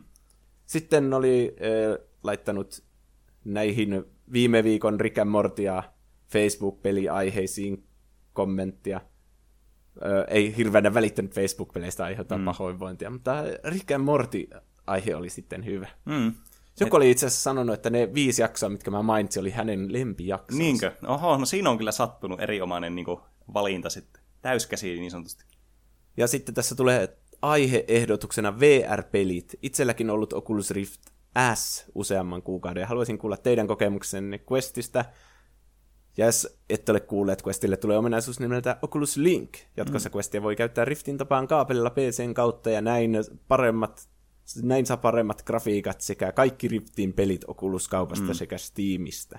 Kyllä. M- mun mielestä me ollaan itse asiassa jossakin vaiheessa mainittukin näissä jälkimainingeissa ehkä tuosta. Niin, mä, ei ehkä nimeltä, kun mä Niin. en muistanut, että se on just Joo, Link. en, en mäkään tuota nimeä muista. Mutta joo, odotan kyllä, että pääsee pelaamaan mm. vaikka Minecraft VR-versiota. Mun täytyy sanoa, että tämä tuli yllätyksenä, että tämä tulee tänä vuonna jo. Ai se tulee tänä vuonna Joo, kuitenkin. tai siis ainakin tämä beta on nyt jo tässä kuussa itse asiassa Aa, tullut. okei. Mutta niin, niin, ymmärtääkseni se tulee tämän vuoden puolella tuo ominaisuus. Toinen, mit- minkä ominaisuuden ne julkaisin, niin tämmöinen finger tracking, että mm. ei tarv... Se vaikutti kyllä tosi siistiä. Jep, en malta ottaa. Minkälaisia kokemuksia Reetalla on VRstä? No siis odotan Subnautica VR-elämystä kuin kuuta nousevaa, että se pelottaa se normipelikin ihan sikana. Et haluan ne kuumotukset, kun siellä ui siellä tota, planeetan pinnalla ja joku iso varjo on siellä jossain alapuolella ja ei oikeastaan pääse mihinkään sitä karkuun ja sitten se vaan tulee ja syö sut ja sitten se on siinä se peli. Uh, se on ihan loistava peli tälleen niin tietokoneellakin, niin voi, voin vaan kuvitella, kuinka hieno elämys se on sitten VRn kautta. Mutta tota, uh, mehän toi meidän uh, Oculus saatiin nytten uh, soittamaan myöskin muitakin pe- äh, kappaleita ton Beat Saberin uh, Beat Saber-sovelluksissa kuin sitten ne ihan ne, uh, mitkä siinä tulee mukana. Niin sieltä on taas kyllä löytynyt uusia leveleitä tästä pelistä ihan vastikään. Haa, meillä ei ole semmoista, se on niinku ne custom songsit ilmeisesti. Mm. Niin, Oppan Gangnam Style, se on varmasti se. Ah, niin, VR kyllä lisää sitä kuumotusleveliä mm. joka peli. Niin niin kuin Superhot, en mä, ei se ole tarkoitettu kauhupeliksi, mutta se on pelottava silti, kun niitä tulee. Aina aika alkaa uusi leveli, niin pitää katsoa silleen 360 sitä joka suunta, että mistä vitus te tuutte te punaiset Siis hyvin harvoin mikään peli saa enää niinku kiljumaan ääneen, kun se säikyttää niin pahasti, mutta Superhot on kyllä onnistunut siinä. Et se on niin kamalaa, kun sieltä tulee joku niitä punaisia ukkoja sinne selän taakse ja ihan yllättää sieltä. Oh. Niin. Mutta ehkä VR-peleistä sitten jossain myöhemmässä jaksossa mm. enemmän. Kyllä. Sitten tuli aiheehdotuksia. Istoe laittaa, miten olisi yksi kaikkien aikojen peleistä, eli Warcraft 3. Uff, siinä on kyllä oikeasti kyllä klassikko. Tatku laittaa, voisitteko tehdä aiheen Team Fortress 2. Hmm, siinä on myös kyllä toinen. Aika hyviä, hyviä ehdotuksia kyllä. Hasbu laittaa South Park olisi hyvä aihe. Sitä mä oon miettinyt paljon, sitäkin on toivottu paljon kyllä. Mm. Mä en ole vielä kattonut kaikkia niitä jaksoja, ja taitaa olla kausi tällä hetkellä menossakin. Hmm. Tai sitten se on loppunut, en tiedä. Älkää lähettäkö, että oli väärä fakta. ja Larde toivoo, Trailer Park Boys olisi hyvä aihe kanssa, koska tarina päätettiin loppuun animaatiosarjan muodossa yhden pääosassa näyttelijän kuoleman johdosta. Oho. Se on joku Netflix-sarja. Mä oon nähnyt sitä mainoksia, mutta en ole kyllä kattonut sitä ikinä. Ja sitten ö, täällä oli kysytty Instagram-kommentilla Whom this Paavo laittoi jossain jaksossa mutuilitte, että voisitteko kokeilla, voisitte kokeilla striimaamista. Tapahtuiko tämä koskaan? Itse kiinnostaisi ygailla. Joo, itse asiassa kyllä tuota on tapahtunut niin, ei ihan hirveän aktiivisesti, kun tässä on kuitenkin ollut aika paljon muuta nyt tämän parin kuukauden sisällä niin kuin alla, Mutta niin, niin ainakin itse tuohon, kun mulla oli tuo speedrun-tapahtuma tuossa muutama sen viikkoa sitten, niin siihen harjoittelin sitten ihan, että olin live-striimaamassa sitten tuolla Tuplohypyn Twitch-kanavalla, jota voitte kanssa käydä seuraamassa. Ja olisi kyllä vastikääkin ihan mukava kyllä käydä siellä pelailemassa jotakin ja juttelemassa sitten niin kuin liveenä sitten muiden katsojien kanssa, että se on kyllä kiva homma. Jännittävää. Pitäisi itsekin ehkä mm. koittaa sitä joskus. Kyllä. Ja sitten vielä yksi viesti Instagramin kautta. Olen jo pitkään tiedostanut podcastinne, mutta vasta nyt aloi, a, aloittelin kuuntelemaan sitä mahtavaa työtä. Läpät toimia, teidän yhteinen flow on mahtava. Aiheita on ollut laidasta laitaan ja itsellä on perattavana vielä monta jaksoa. En kuitenkaan huomannut omaa jaksoa niin, sanotuista, niin sanotuille länsimaisille RPG-peleille. Niitä on kuin sieniä sateella ja niistä saa mahtavan jakson aikaan, koska ne sisältävät lähes aina viittauksia popkulttuuriin tai ne ovat luoneet viittauksia muihin popkulttuurigenreihin mm. ja aiheisiin. Esim. The Elder Scrolls-pelisarjasta saisi varmasti oman jakson Fallout, Mass Effect, Dragon Age. Lista mm. on loputon. Kyllä.